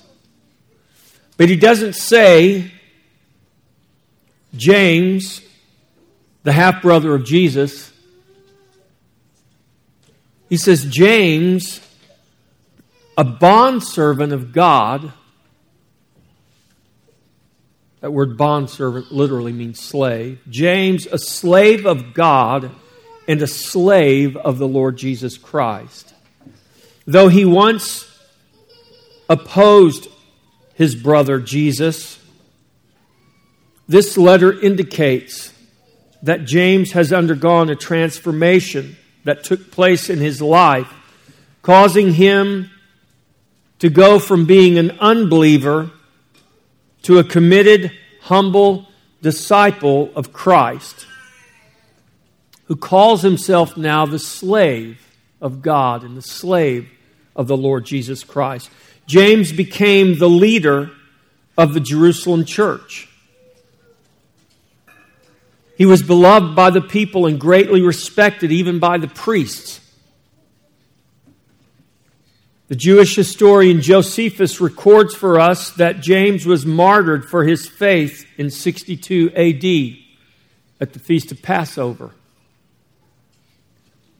Because he was so well loved and so well respected by the people, the leaders thought that James would be the perfect candidate to try to tamp down this radical belief in this man Jesus. And they had James stand up on the pinnacle or the parapet of the temple to address the people, to ask the people to not go after Jesus. But instead of trying to discourage their faith in Jesus, James pointed them directly to Jesus. He pointed them to Jesus as the Christ, as the Christ of God and as their Messiah. And the leaders became so angry as, as James stood there, because at Passover, the Feast of Unleavened Bread, all Jews from all over the world were gathered there. So James was speaking to an audience of Jews literally from all over the world. And what the leaders wanted James to do, James did the exact opposite. And in their anger with James, and in an effort to strike fear into the people, fear of following Jesus, they threw James down from the pinnacle of the temple. And when he did not die from the fall, they went and they stoned him and they beat him to death. The writers of Scripture know something about what they write of and what they speak of.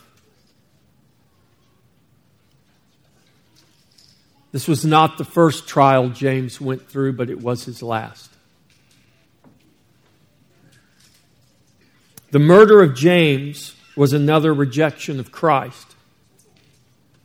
Josephus, if you read his history, which is very interesting, Josephus did not acknowledge Jesus as his Messiah. He acknowledged the person of Jesus, the figure of Jesus. In fact, when you read the history of the Jews written by Josephus, Josephus believes that the judgment that came upon Jerusalem and the temple was in large part due to what they did to James here.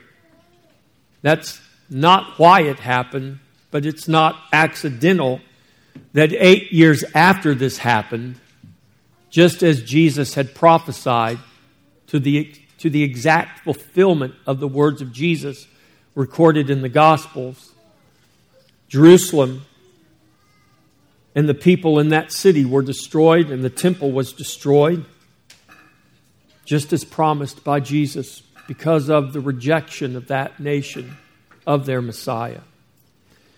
And the murder of James was just another example of that rejection of Jesus, their Messiah.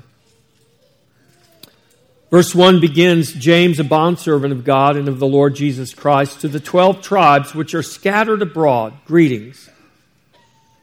We've already talked about how James calls himself a slave, a bondservant. What James is saying here is he doesn't belong to himself. He no longer considers himself his own master. His master is God. His master is the Lord Jesus Christ. James considered himself as belonging to God and belonging to Jesus, the Jesus he once rejected, the Jesus he once refused to believe in. This is the Jesus he now says owns me. I am his slave, his bondservant. James and his brothers, it's recorded in John chapter seven, verses three through five, where it speaks of his unbelief in Jesus, the family's unbelief. Remember, they thought Jesus had gone mad because of the things that he was saying. But here, in the opening of his letter, James presents himself in the light of full faith and complete humility and submission to God and to the Lord Jesus Christ by identifying himself as a slave of the Lord Jesus Christ. He writes specifically, he says, to the twelve tribes scattered abroad, greetings. So this greeting is a reference to the Jews that had been scattered outside of Israel by the various dispersions that had taken place over Israel's history. If you're joining us on Wednesday nights, as we work through the timeline of history, we've already covered how Israel was dispersed by the Assyrians in seven twenty-two B C. The ten tribes of the north were invaded and literally carried away and dispersed throughout the Assyrian Empire. And the Assyrians sent their own people back in to inhabit the houses and the farms and the vineyards, to intermarry with what was left there of the Jewish people, to create what the Jews called the Samaritans, a hated race by the Jews. Then there was another dispersion.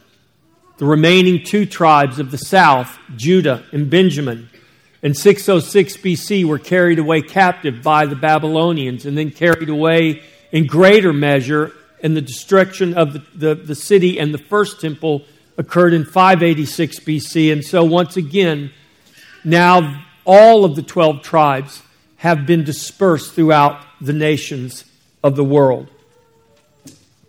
And by the time James writes this letter, the reason we say we believe it was written between forty-four and sixty-two A D is because in forty-four A D there was another persecution that occurred. So by the time James writes his letter, Jews who had long been living scattered abroad in these areas were coming to faith in Christ, because as they came to the pilgrim festivals in Jerusalem every year, witness to Christ was given, and they would go back to their nations and they would take the gospel with them, so that the gospel literally, by the time James writes his letter, the gospel has been preached to the ends of the earth, just as Jesus commanded that it would be. James would also have been writing to believing Jews who began to be persecuted and dispersed by Herod Agrippa, beginning with the beheading of the apostle James. So the, the book of James is not written by James the apostle, the brother of John, the sons of Zebedee. The book of James is written by James, the half-brother of Jesus. But James the apostle, the brother of John, the sons of Zebedee, James and John, the sons of thunder, that James was beheaded in forty-four B C by Herod Agrippa.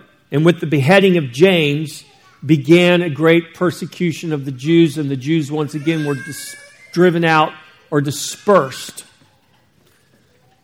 So James was writing to these Jews, once again dispersed among the nations. So he is most certainly addressing believing Jews, but also the Gentile believers who had become engrafted into Christ. In Christ, who is the true Israel of God. Christ, I want you to hear this. Christ is the true Israel of God. These believing Jews and Gentiles had now become the continuation of true Israel. This is who James is writing to. In verse two, he says, "My brethren, count it all joy when you fall into various trials." My brethren. James is no doubt referring to his Jewish brethren in the flesh, but also his brethren by new birth in the Spirit of God, who are both natural Jews and Gentiles in the flesh.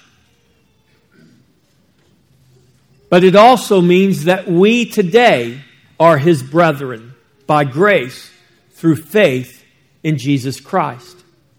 So this letter was not written to you directly, but it was written for you directly. Count it all joy, James writes, or consider it all joy. Consider what? Consider the trials you fall into. Count it all joy. Consider it all joy. Once for all joy. He's talking about trials here. I don't want you to misunderstand what he's referring to.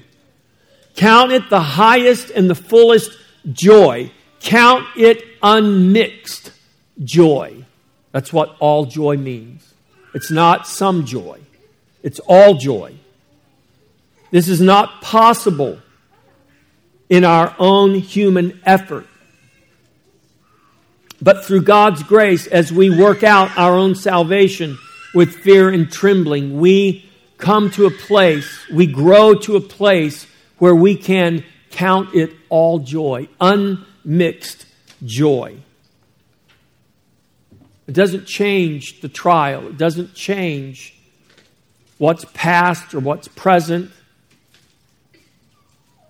But it changes how we walk through those things. And the Bible is very clear here. James is very clear, and he's not making light of anyone's trials. He's saying, brethren, count it all joy when you fall into various trials. When you fall into, that phrase implies that you fall into something you were not looking for or planning for. These are not trials we're planning to fall into. These are not trials we're hoping to fall into. Who, who hopes to fall into a trial? Who plans to fall into? I think I need a good trial in my life. No, we don't, we don't say things like that. We don't pray for things like that. We don't have to say that. We don't have to pray for that because they, they just come to us. Because life is full of them. So it's a phrase that implies you fall into something you were not looking for, or planning to fall into. The picture here is falling into something that is surrounding you. They're all around us. It's like we walk through life, and our life is, is, is over the course of a, a minefield of trials. And as, as hard as we try to avoid the minefield and the mines, we're going to fall into trials. It's just part of life. Which is why James is writing this letter. The writers of Scripture don't live in denial. We live in denial very often, but the writers of Scripture don't live in denial. God doesn't live in denial. He did create a river in Egypt called the Nile, but it's not where we're supposed to be living. We live in reality. And the reality is, we will fall into trials. But there's a greater reality than even our trials. We'll get to that in just a moment. In that sense, that trials are all around us. We're surrounded by various trials of all sorts. And he says this. He calls them diverse or various trials. They're not just trials of one kind, or they're trials of all different kinds. The word trial is translated temptations. So the King James says, count it all joy when you fall into various temptations. We, at least in my mind, I think we very often hear the word temptation and we think one thing. And we hear the word trial and we think another thing. But actually, the Bible uses these words interchangeably. That is the same word that's used for the allurements or temptations to sin. When we hear temptation, that's what we're thinking about. I'm being drawn or lured into sin, temptation. Temptations to sin come from the lust of the flesh, with or without the help of our enemy. You do realize that, right? Temptations do come from our spiritual enemies of darkness, but our own flesh is as great an enemy in that sense than anything we face. Now, Paul, but John, uh, James here is not talking about trials in the sense of being tempted to sin or, or, or participate in some type of unrighteous, licentious sin. But it is the same word used to describe our temptation to sin. That word is used here to describe the various trials or temptations that come upon us in life. These various trials or temptations are not specifically referring to the allurement to commit sin and unrighteousness in the sense we commonly think. However, I want you to think about this. These various trials we fall into are trials of our body, our soul, our spirit, and they are temptations nonetheless. That means there is a way we are to handle these trials or temptations that we fall into. There is a way we are to handle them, walk through them without falling in to sin.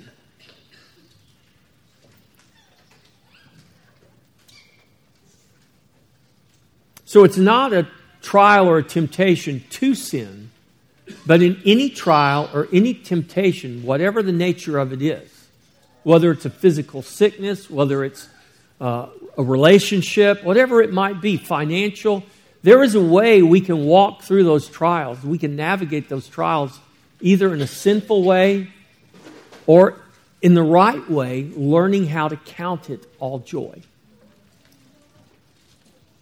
Now, nowhere does the Bible say that's an easy thing to do. And I'm certainly not saying it's an easy thing to do, because it's not.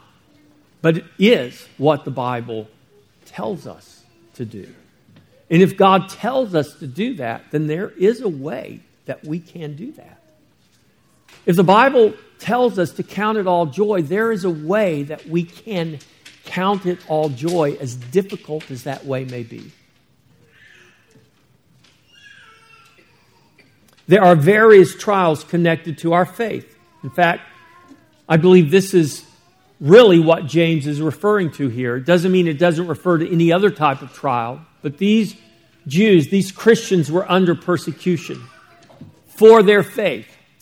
So there are various trials connected to our faith, such as persecutions or tribulations related directly to our faith, directly to our testimony of Jesus Christ and the, the gospel of Christ. Just like James experienced when they killed him, murdered him because he pointed the people to Christ. Or just as James, the brother of John, experienced when he was beheaded by Agrippa. And the story there is that when James, the brother of John, was beheaded under Agrippa's order, the executioner was so moved by the faith of James and the steadfastness of James, he apologized to James before he took his head off. And James said to him, "Peace be to you, brother. It's okay."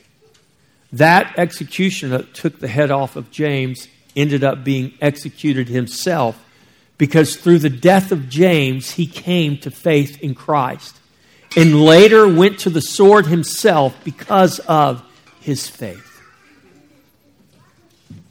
Did God have to utilize the death of James to bring an executioner to faith? No, he didn't have to. But the testimony is, is that through the death of James, an executioner came to faith in Christ and was later executed for his faith. And the point there is that we need to understand that our trials are not just about us. We're very focused on us as we're walking through our trials, but your trials, my trials, are never just about us. In fact, they're not mostly about us. They are about the Lord, the Lord God, the Lord Jesus Christ, and His glory.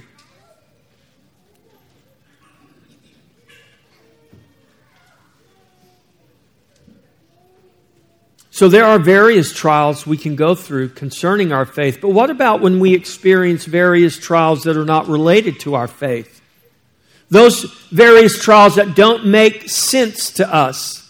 When I think about being persecuted for my faith, there's there's there's a way that that kind of makes sense to me. I, I understand when I stand up for righteousness and people who oppose righteousness and people who oppose God and people who oppose the Scripture, when I take a stand for those things, I, I understand that they're persecuting me, that they're saying ugly things about me, writing ugly things about me, trying to cancel me from the culture. You know, they haven't they haven't gotten to the point yet where they're going to push us off a building and beat us to death.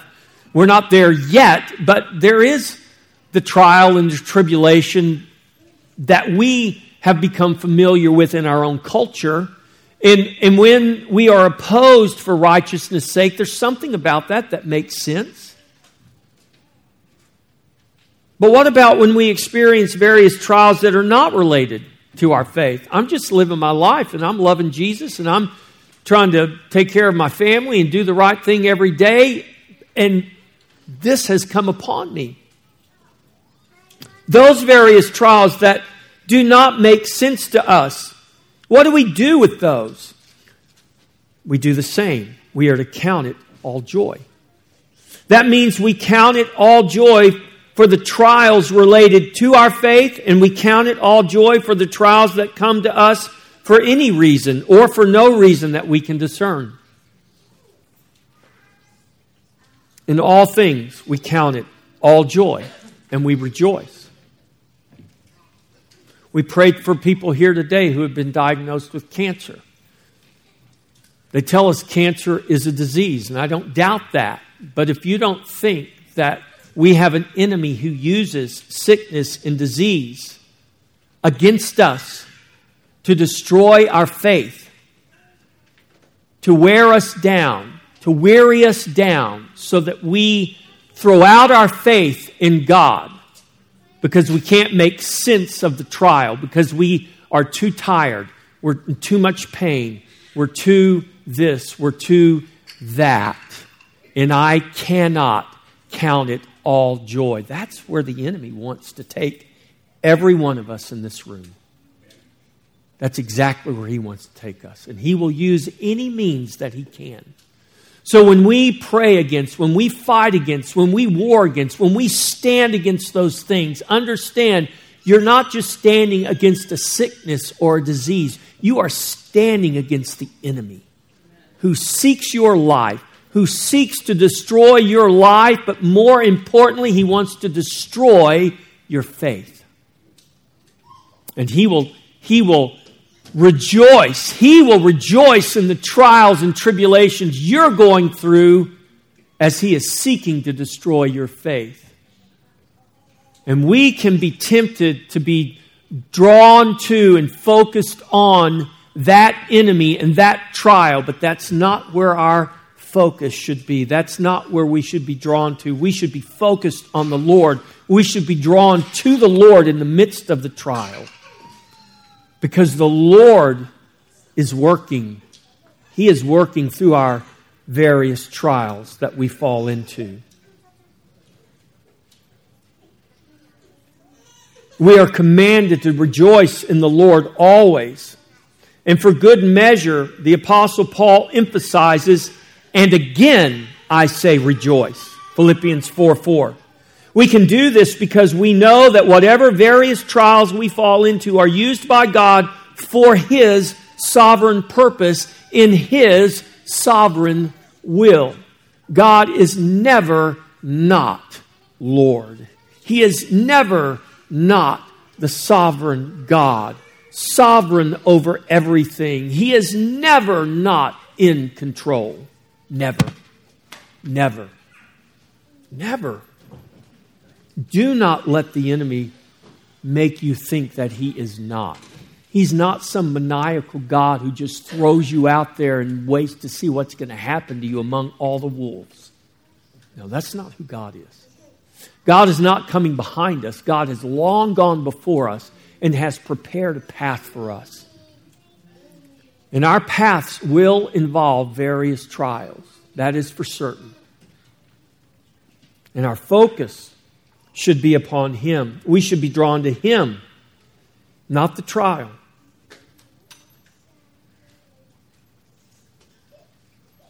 I want to point out an important distinction concerning the various trials we fall into. There are, there are all, they are all a result of the fall that occurred because of man's original sin. Whatever trial, whatever tribulation, whatever suffering you may experience in this life, whatever, if we can say this, whatever bad things that may happen to us in life, they are all a result of the fall that occurred because of man's original sin. But I want you to hear me. They are not all a result of your own personal sin. I hear this all the time as I'm ministering to people, praying with people, going through various trials. I just don't know what I've done to, to cause this to happen to me. I just don't know what I've done that God would do this to me. Listen, God is well aware of your trial, and He's ordained you to go through that trial, but it's not because you've done something wrong. It may be because you've done something right.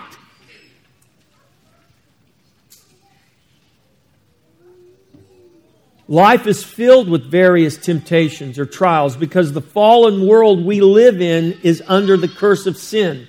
Sickness and death and diverse hardships and tragedies abound all around us in our fallen world. We all are sinners who fall short of the glory of God, but all of our trials are not a direct result of our personal sin and our personal falling short. It is true they are always a result of man's original sin in the beginning. It was man's original sin in the beginning that brought death and the curse upon all mankind and upon all creation. There is something called cancer because man's sin and the curse has come as a result of man's sin. But cancer is something that will not last into eternity. It is temporal. And so don't focus on the temporal on the seen, focus on the eternal and the unseen. Focus on the Lord, who is Lord even over cancer and over everything the enemy wants to do through that to you. Focus on Him. When you find yourself in a trial that your own personal sin has contributed to, and that happens to us, right? I can make bad choices, bad decisions, and I can suffer the consequences of my sin. Even though God forgives me, He doesn't always deliver us from the consequences of our poor choices or of our sin. Well, what happens when you find yourself in a trial that is the result of your own personal sin, or you've contributed to it somehow? Well, what you do is you repent of your sin and you trust in Jesus. And then you count it all joy, knowing that He is faithful to forgive you and to save you through your trial. Through, we walk through the valley of the shadow. He doesn't always translate us over the valley. He says, nope, you're going to walk through it. But here's the good news. He never sends us through the valley that He does not accompany us. He walks with us through the valley. His rod and His staff remind us of His ever-abiding presence. This is why the Word of God is so important. When you find yourself in a trial that you have fallen into that you did not cause or you did not contribute to, and it's out of your control, as they very often are, what are we to do? We're to count it all joy. Rejoice in the Lord, thank Him, pray to Him, and trust in Jesus. In fact, whatever or wherever you find yourself, whether in the dark valley of trial or on the bright mountaintop, count it all joy. Easy to do on the mountaintop, right? Not as easy to do in the valley. But the Bible doesn't say count it all joy when you're on the mountain, but despair when you're in the valley. It says, no, you count it all joy. Rejoice in the Lord. Thank Him. Pray to Him. Trust in Him. Count it all joy. We all experience various trials. Every person suffers under the curse of the fall. Death is the clearest picture of this that we have. We know the curse is still in effect because death is still working in us and all around us. In that sense, we all have been victimized by the fall. But in Jesus Christ, I want you to hear me, church. In that sense, we've all been victimized by the fall. But in Jesus Christ, we are no longer victims. We live in a culture that loves victimhood, that highlights victimhood, that wants to repay everyone because somebody somewhere back long ago was victimized, which makes us all victims. That is so unbiblical. That is so anti-Christ. I can't even begin to express it. And no Christian should be celebrating victimhood. No Christian should be highlighting someone's victimhood. We should be celebrating Christ, the victor, and we should be pointing people to the fact that in Christ they are no longer victims. In Christ we are now victors. Death will touch every one of us. It has been appointed unto man to die once. But death has no power over those who are in Christ. Christ is the resurrection and the life, and He has defeated death in His life. I want you to get this. The various trials that you fall into, however they come, however they come to you, however you fall into them, are a real and constant part of life. And here is the truth that transcends that reality. In Jesus Christ, you are no longer a victim, but you are now the victor. You are victorious, for He has already won for us the victory, yes, even over death, which is the last enemy that will one day be placed under His feet. Death swallowed up in His life. Death that now is will one day be no more for all eternity. Though trials still abound, you are no longer a victim in Jesus Christ. But the trials you experience are testing your faith to produce something glorious in you. Listen to the words of the Apostle Paul in Second Corinthians chapter four, verses sixteen through eighteen. Therefore, we do not lose heart, even though our outward man is perishing, yet the inward man is being renewed day by day. For our light affliction, which is but for a moment, is working for us a far more exceeding and eternal weight of glory. While we do not look at the things which are seen, but at the things which are not seen. For the things which are seen are temporary, but the things which are not seen are eternal. Do not look at the temporary trial you can see, but look by faith to the eternal glory you do not yet see. Know that it is weighty beyond this world and that it is eternal. And you may not be able to see that weight of glory that God is preparing, but the Scripture says you can see Jesus. That's why Jesus lived openly. He was crucified openly.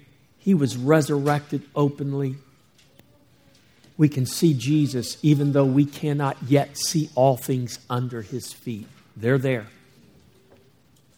They're waiting to be finally and completely put under.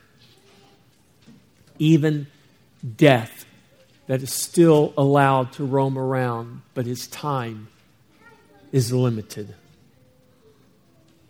James goes on in verse three and he says, knowing that the testing of your faith produces patience. This word knowing is interesting. The word knowing here is associated with knowledge that comes by experience. We may count it all joy when we fall into various trials, because we have come to know something. We have come to know what we have actually experienced. We are to count it all joy because the Scripture teaches and commands us to. So we know what the Scripture commands us. So I don't have to wonder, should I count it all joy? Or is this, do I get an exception here? No, you count it all joy because that's what the Scripture commands us to do. But knowing means we do so because we have experienced what we are supposed to do. That's what this word here means. It's an experiential knowledge. There's knowing because we're supposed to do it, and there's knowing because we've actually experienced it. These are similar things, but they're also two different things. For example, I can read a book about riding a bicycle. I can talk to bicycle riders. I can watch bicycle riders and see the joy and the exhilaration that comes from riding their bike. I do this with my grandkids. I sit on the porch and I watch my grandkids ride their bike. And I mean, there's just like exhilaration, joy. It's just like they're, they're happy place when, when they're riding their bike.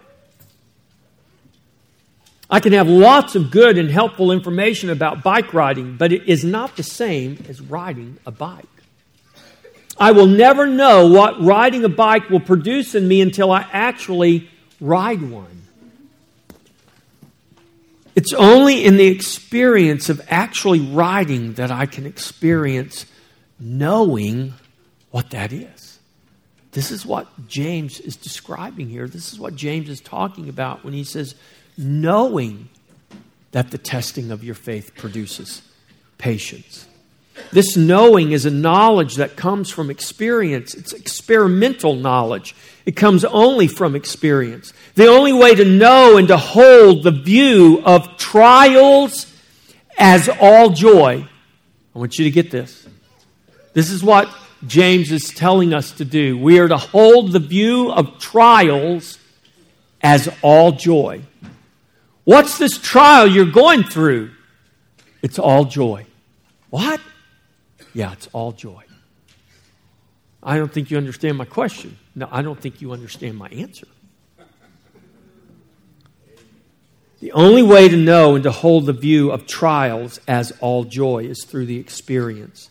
That means you must go through the trial in order to know it as all joy.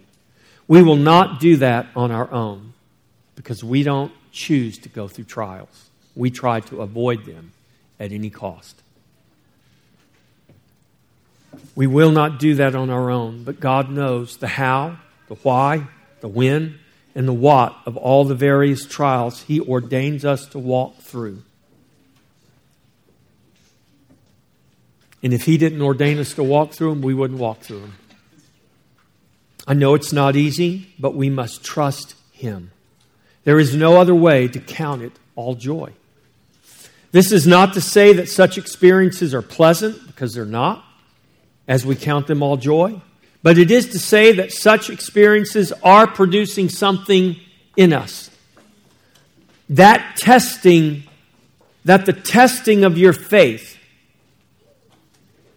count it, knowing that the testing of your faith, we count it all joy, knowing that the testing of your faith, the testing of your faith is that which proves or tests the genuineness of your faith. The various trials you fall into can be counted all joy, knowing that your proved or your tested genuine faith produces patience. Fake faith doesn't produce that. Genuine faith does. Your faith is tested so that it is genuine. Because God uses your genuine faith to produce something glorious in you and through you. Peter also writes about the genuineness of your faith. That word translated testing in James is the word Peter uses when he writes about the genuineness of your faith. First Peter one, six and seven. In this you greatly rejoice. Though now for a little while, if need be, you have been grieved by various trials, that the genuineness, that's that word testing in James, that the genuineness of your faith, being much more precious than gold that perishes, though it is tested by fire, may be found to praise, honor, and glory at the revelation of Jesus Christ. Your genuine faith is to show forth in the various trials you fall into. It is in the midst of those trials that your tested faith, your genuine faith, will give witness to Christ, who is your unfailing hope in life and in death. This is when your faith becomes a channel of living trust that is demonstrated as you walk through various trials. It is the testing of your faith that is producing in you a patience or perseverance or endurance that you can obtain no other way. Thus, the testing of your faith produces patience. And it is only by the experience of such temptations or trials that we know the testing of our faith is producing something in us.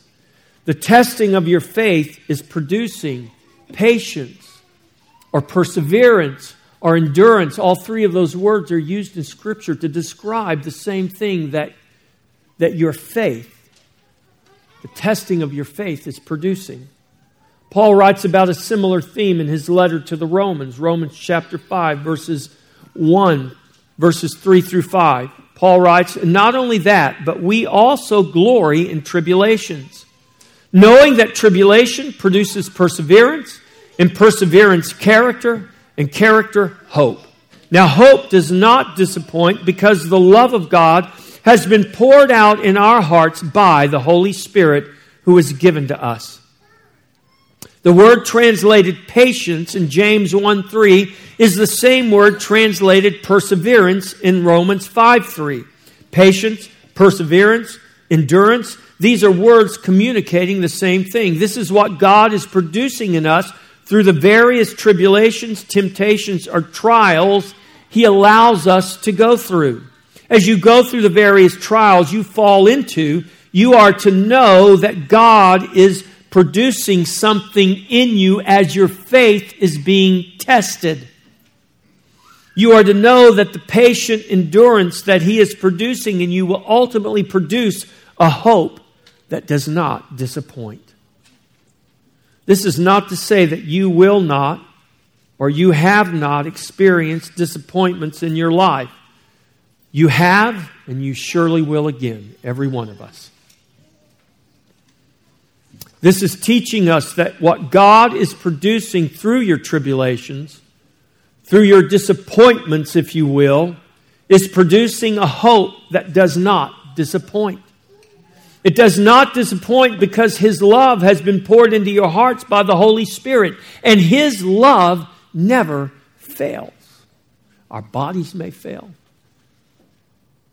The lights may fail. Our plans may fail. But His love never fails. I pray His love has been poured into your heart. And if you question that today, then cry out to Him. Call upon His name and you will be saved. Keep calling upon His name to keep experiencing His love and to find the hope in Him that does not disappoint, because there is hope found in no other place and no other one but Christ.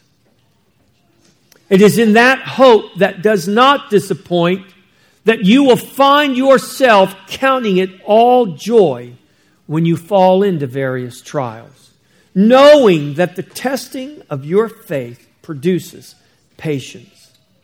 You can know that God is producing something that will not disappoint, even when you do not understand His ways. And that is very often the case. Our final verse, verse four, "But let patience have its perfect work, that you may be perfect and complete, lacking nothing. But let patience have its perfect work." Let's look at verses two through four in the flow of its context. James writes, "My brethren, count it all joy when you fall into various trials, knowing that the testing of your faith produces patience. But let patience have its perfect work, that you may be perfect and complete, lacking nothing. There is not only an encouragement here, but I see a warning. And the warning is to let patience have its perfect work. It reminds me of Paul's line in his letter to the Galatians where he says, "Let us not grow weary while doing good, for we will reap in due season if we do not lose heart." This is what James is saying. Let patience have its perfect work. Don't grow weary. Don't lose heart. Don't give up. Don't throw out your hope because of your trial. Look beyond your trial and look to your hope that is eternal. Your trial is temporary, but your hope in Christ is eternal. And the warning is to let patience have its perfect work, that so that you may be perfect and complete, lacking nothing. We must let patience have its perfect work, even when we're tempted not to. The word translated perfect in verse four is a word that implies coming to full maturity or to the finish. Let patience have its full and finished work. There is a purpose that God is working. There is something God is producing. And we want to make sure that we let that work come to full maturity, to the finish that God has intended for it. Let patience have its full and finished work. Why must we let patience have it, its perfect work? And the answer is in the last half of the verse. That you may be perfect and complete, lacking nothing. God uses the various trials you fall into, no matter what they are or why they come, to bring about the perfect or finished work of patience in you. This is not to be confused with and has nothing to do with the finished work of Christ that has already been perfected and completed. When Jesus said from the cross, "It is finished," it was finished. But there is still a work that's being worked out in each one of us. It's why Paul writes in Philippians two, twelve, and thirteen, work out your own salvation with fear and trembling. He's not talking about the finished work of Christ on the cross. He's talking about the very things we're talking about here. How is that salvation worked out with fear and trembling in our lives? It's worked out as we fall into various trials. It's worked out as God produces in us through the testing of our faith the patience that He wants to be completed, brought to maturity, brought to the finish in us. That perfect work will be made manifest in your life as you are being made fully mature and finished, as you walk out your faith consistent with and conformed to Christ. Remember, Jesus is the author and finisher of our faith. And what good work God has begun in you, He has promised to finish, to complete, even until the day of Jesus Christ. Philippians one six. It's one of the greatest promises in Scripture. We find ourselves in various trials and we wonder, has God, is God mad at me? Has God rejected me? Is this why I'm going through this? No. It's the exact opposite. His promise is that He will complete the work He has begun in you in Jesus Christ. Even until that day when Jesus comes back to this earth, God does not stop working in you. Your trial is ordained by God because God is working something in you, through you, for you. You might not have chosen that trial for yourself. Maybe someone else chose it for you. Maybe, maybe the universe, as people say, the universe chose this for me. Well, listen. Trust in Jesus and know that God has ordained your trial and you can walk through it, counting it all joy by the grace that God will give to you in Jesus Christ. To be complete is to lack nothing. It is to have all the associated parts. It's to be whole. To be made perfect and complete is to come to fullness and maturity while lacking nothing. Think of a person who matures into a full-grown adult and has all the parts and members that make him a complete human being with a complete body.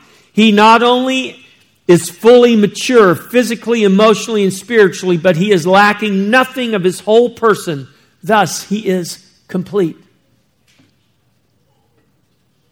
There will be no incomplete people in heaven. There will be no people missing anything in heaven. In fact, the Bible says in, in Colossians, Paul writes, you are complete in him right now. How does God see you right now? He sees you complete. You're aware of all your faults, all your failings, all that you lack. But in Christ, the Father sees you complete in the Son. How are we to see ourselves? We are to see ourselves the same way the Father sees us, complete in Jesus Christ. Not because we have it all together, not because we don't fail, not because we don't sin, but because in spite of all of that, Christ has saved us and the Father sees us complete in His Son. In Christ, there is nothing missing. We are coming to the knowledge and experience of that in this life, even and especially in the various trials that we fall into. In the name of the Father, the Son, and the Holy Spirit. Let's prepare to come to the Lord's table.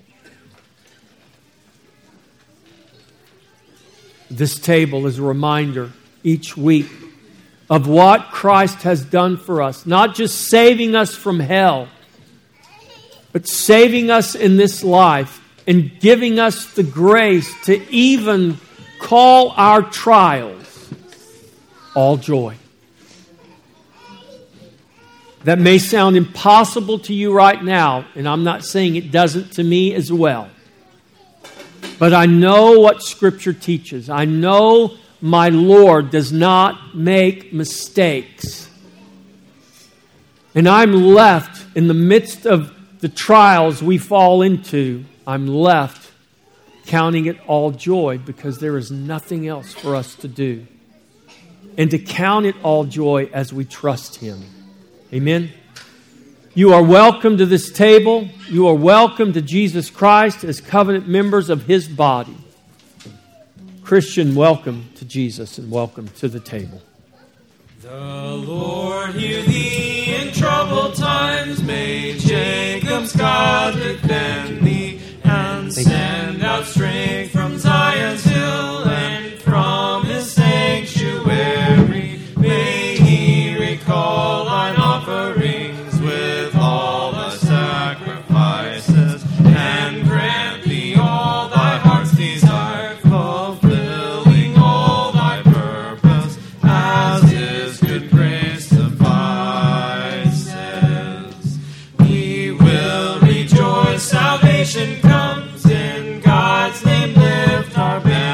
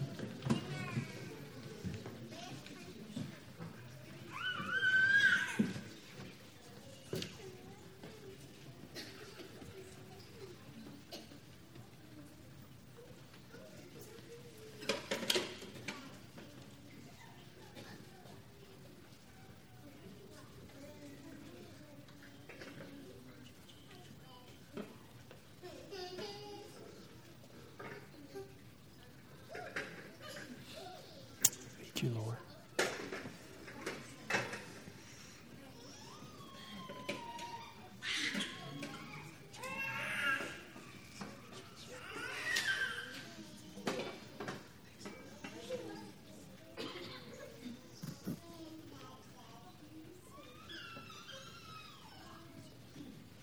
Father, we thank you for the grace given to us in Jesus Christ.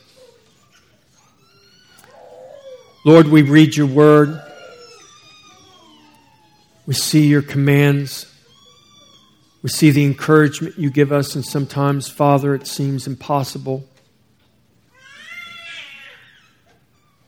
How can we, fallen into various trials, count it all joy when the trials can seem so overwhelming? But yet, that is exactly what you tell us.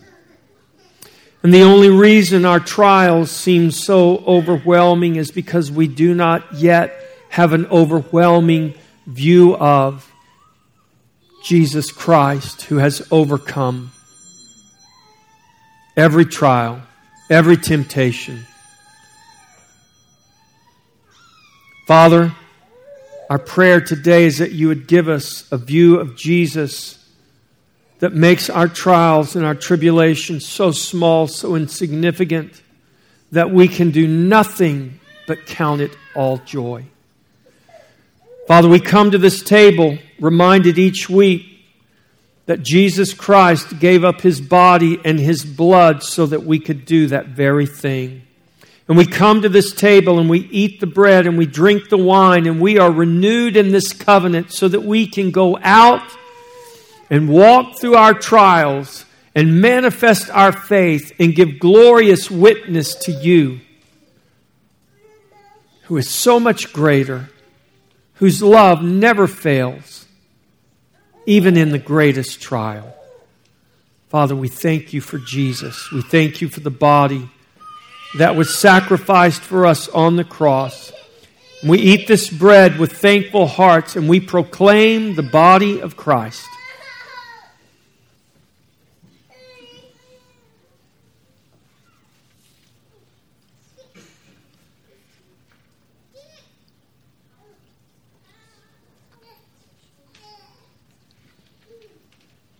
In the same manner, he also took the cup after supper, saying, "This cup is the new covenant in my blood. This do as often as you drink it in remembrance of me."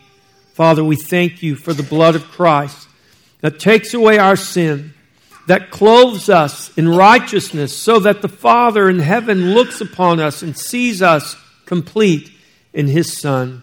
Father, we thank you for the blood. We thank you for the new covenant in that blood, and we drink this cup with thankful hearts, proclaiming the blood of Christ.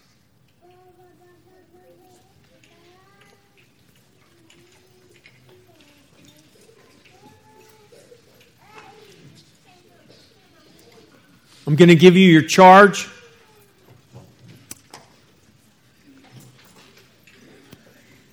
I'm going to, um, we'll sing the doxology, and I'll give you the benediction, and then we'll pray for our food and be dismissed to go next door for lunch.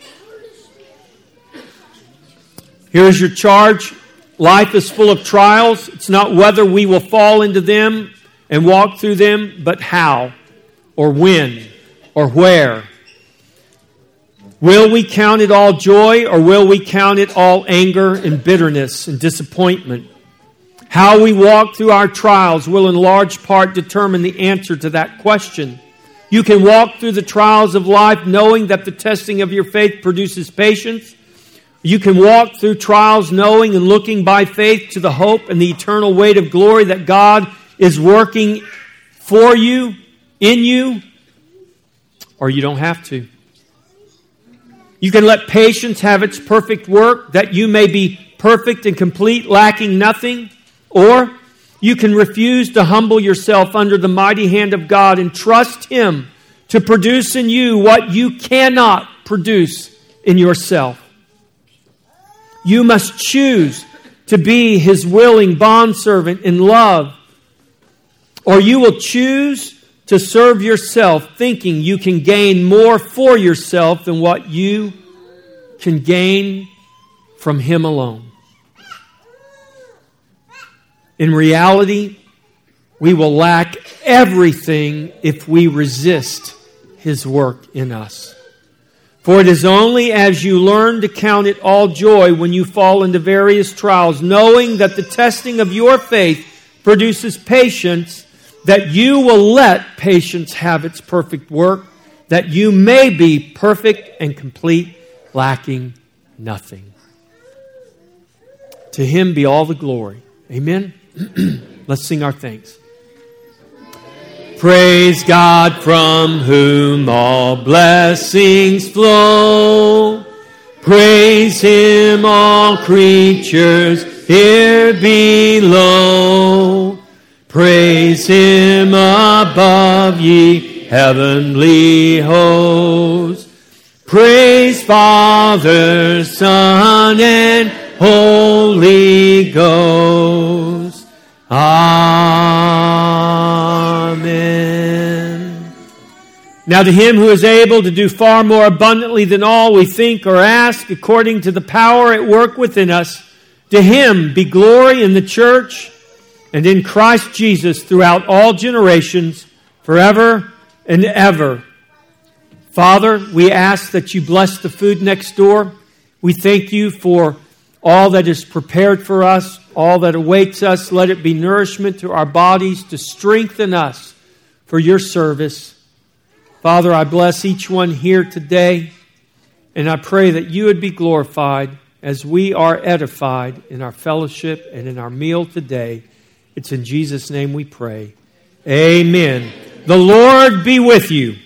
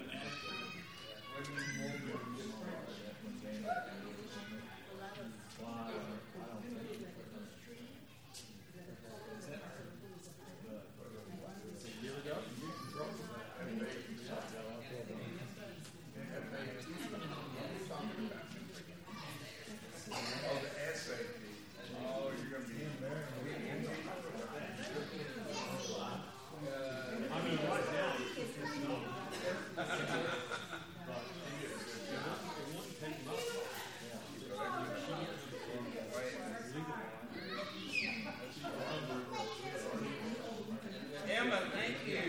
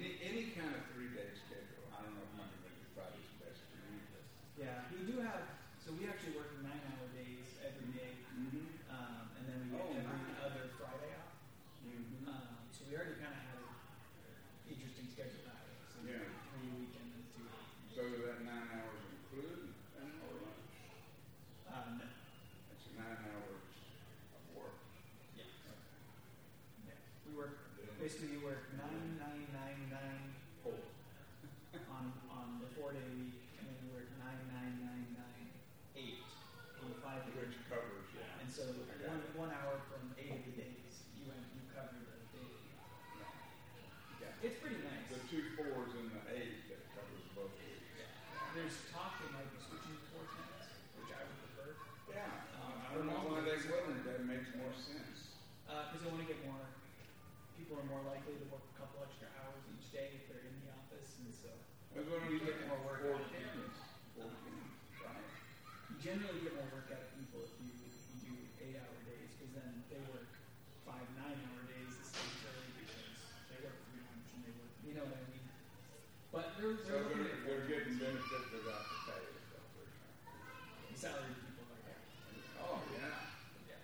Well, the salary people. Is that you? Yeah. Yeah, exactly. Exactly. So the salary people, they get sixty dollars.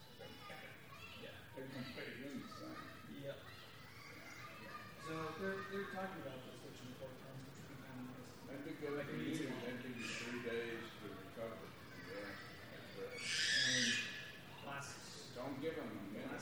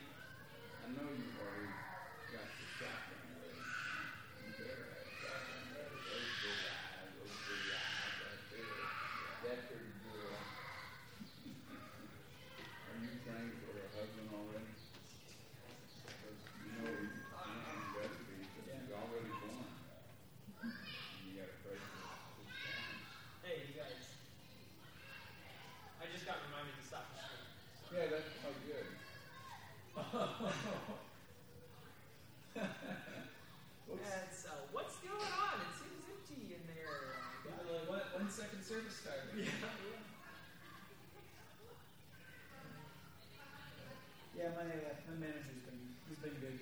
He's been very good to me. Um, I mean, he kind of got me through the last couple of months until H R was kind of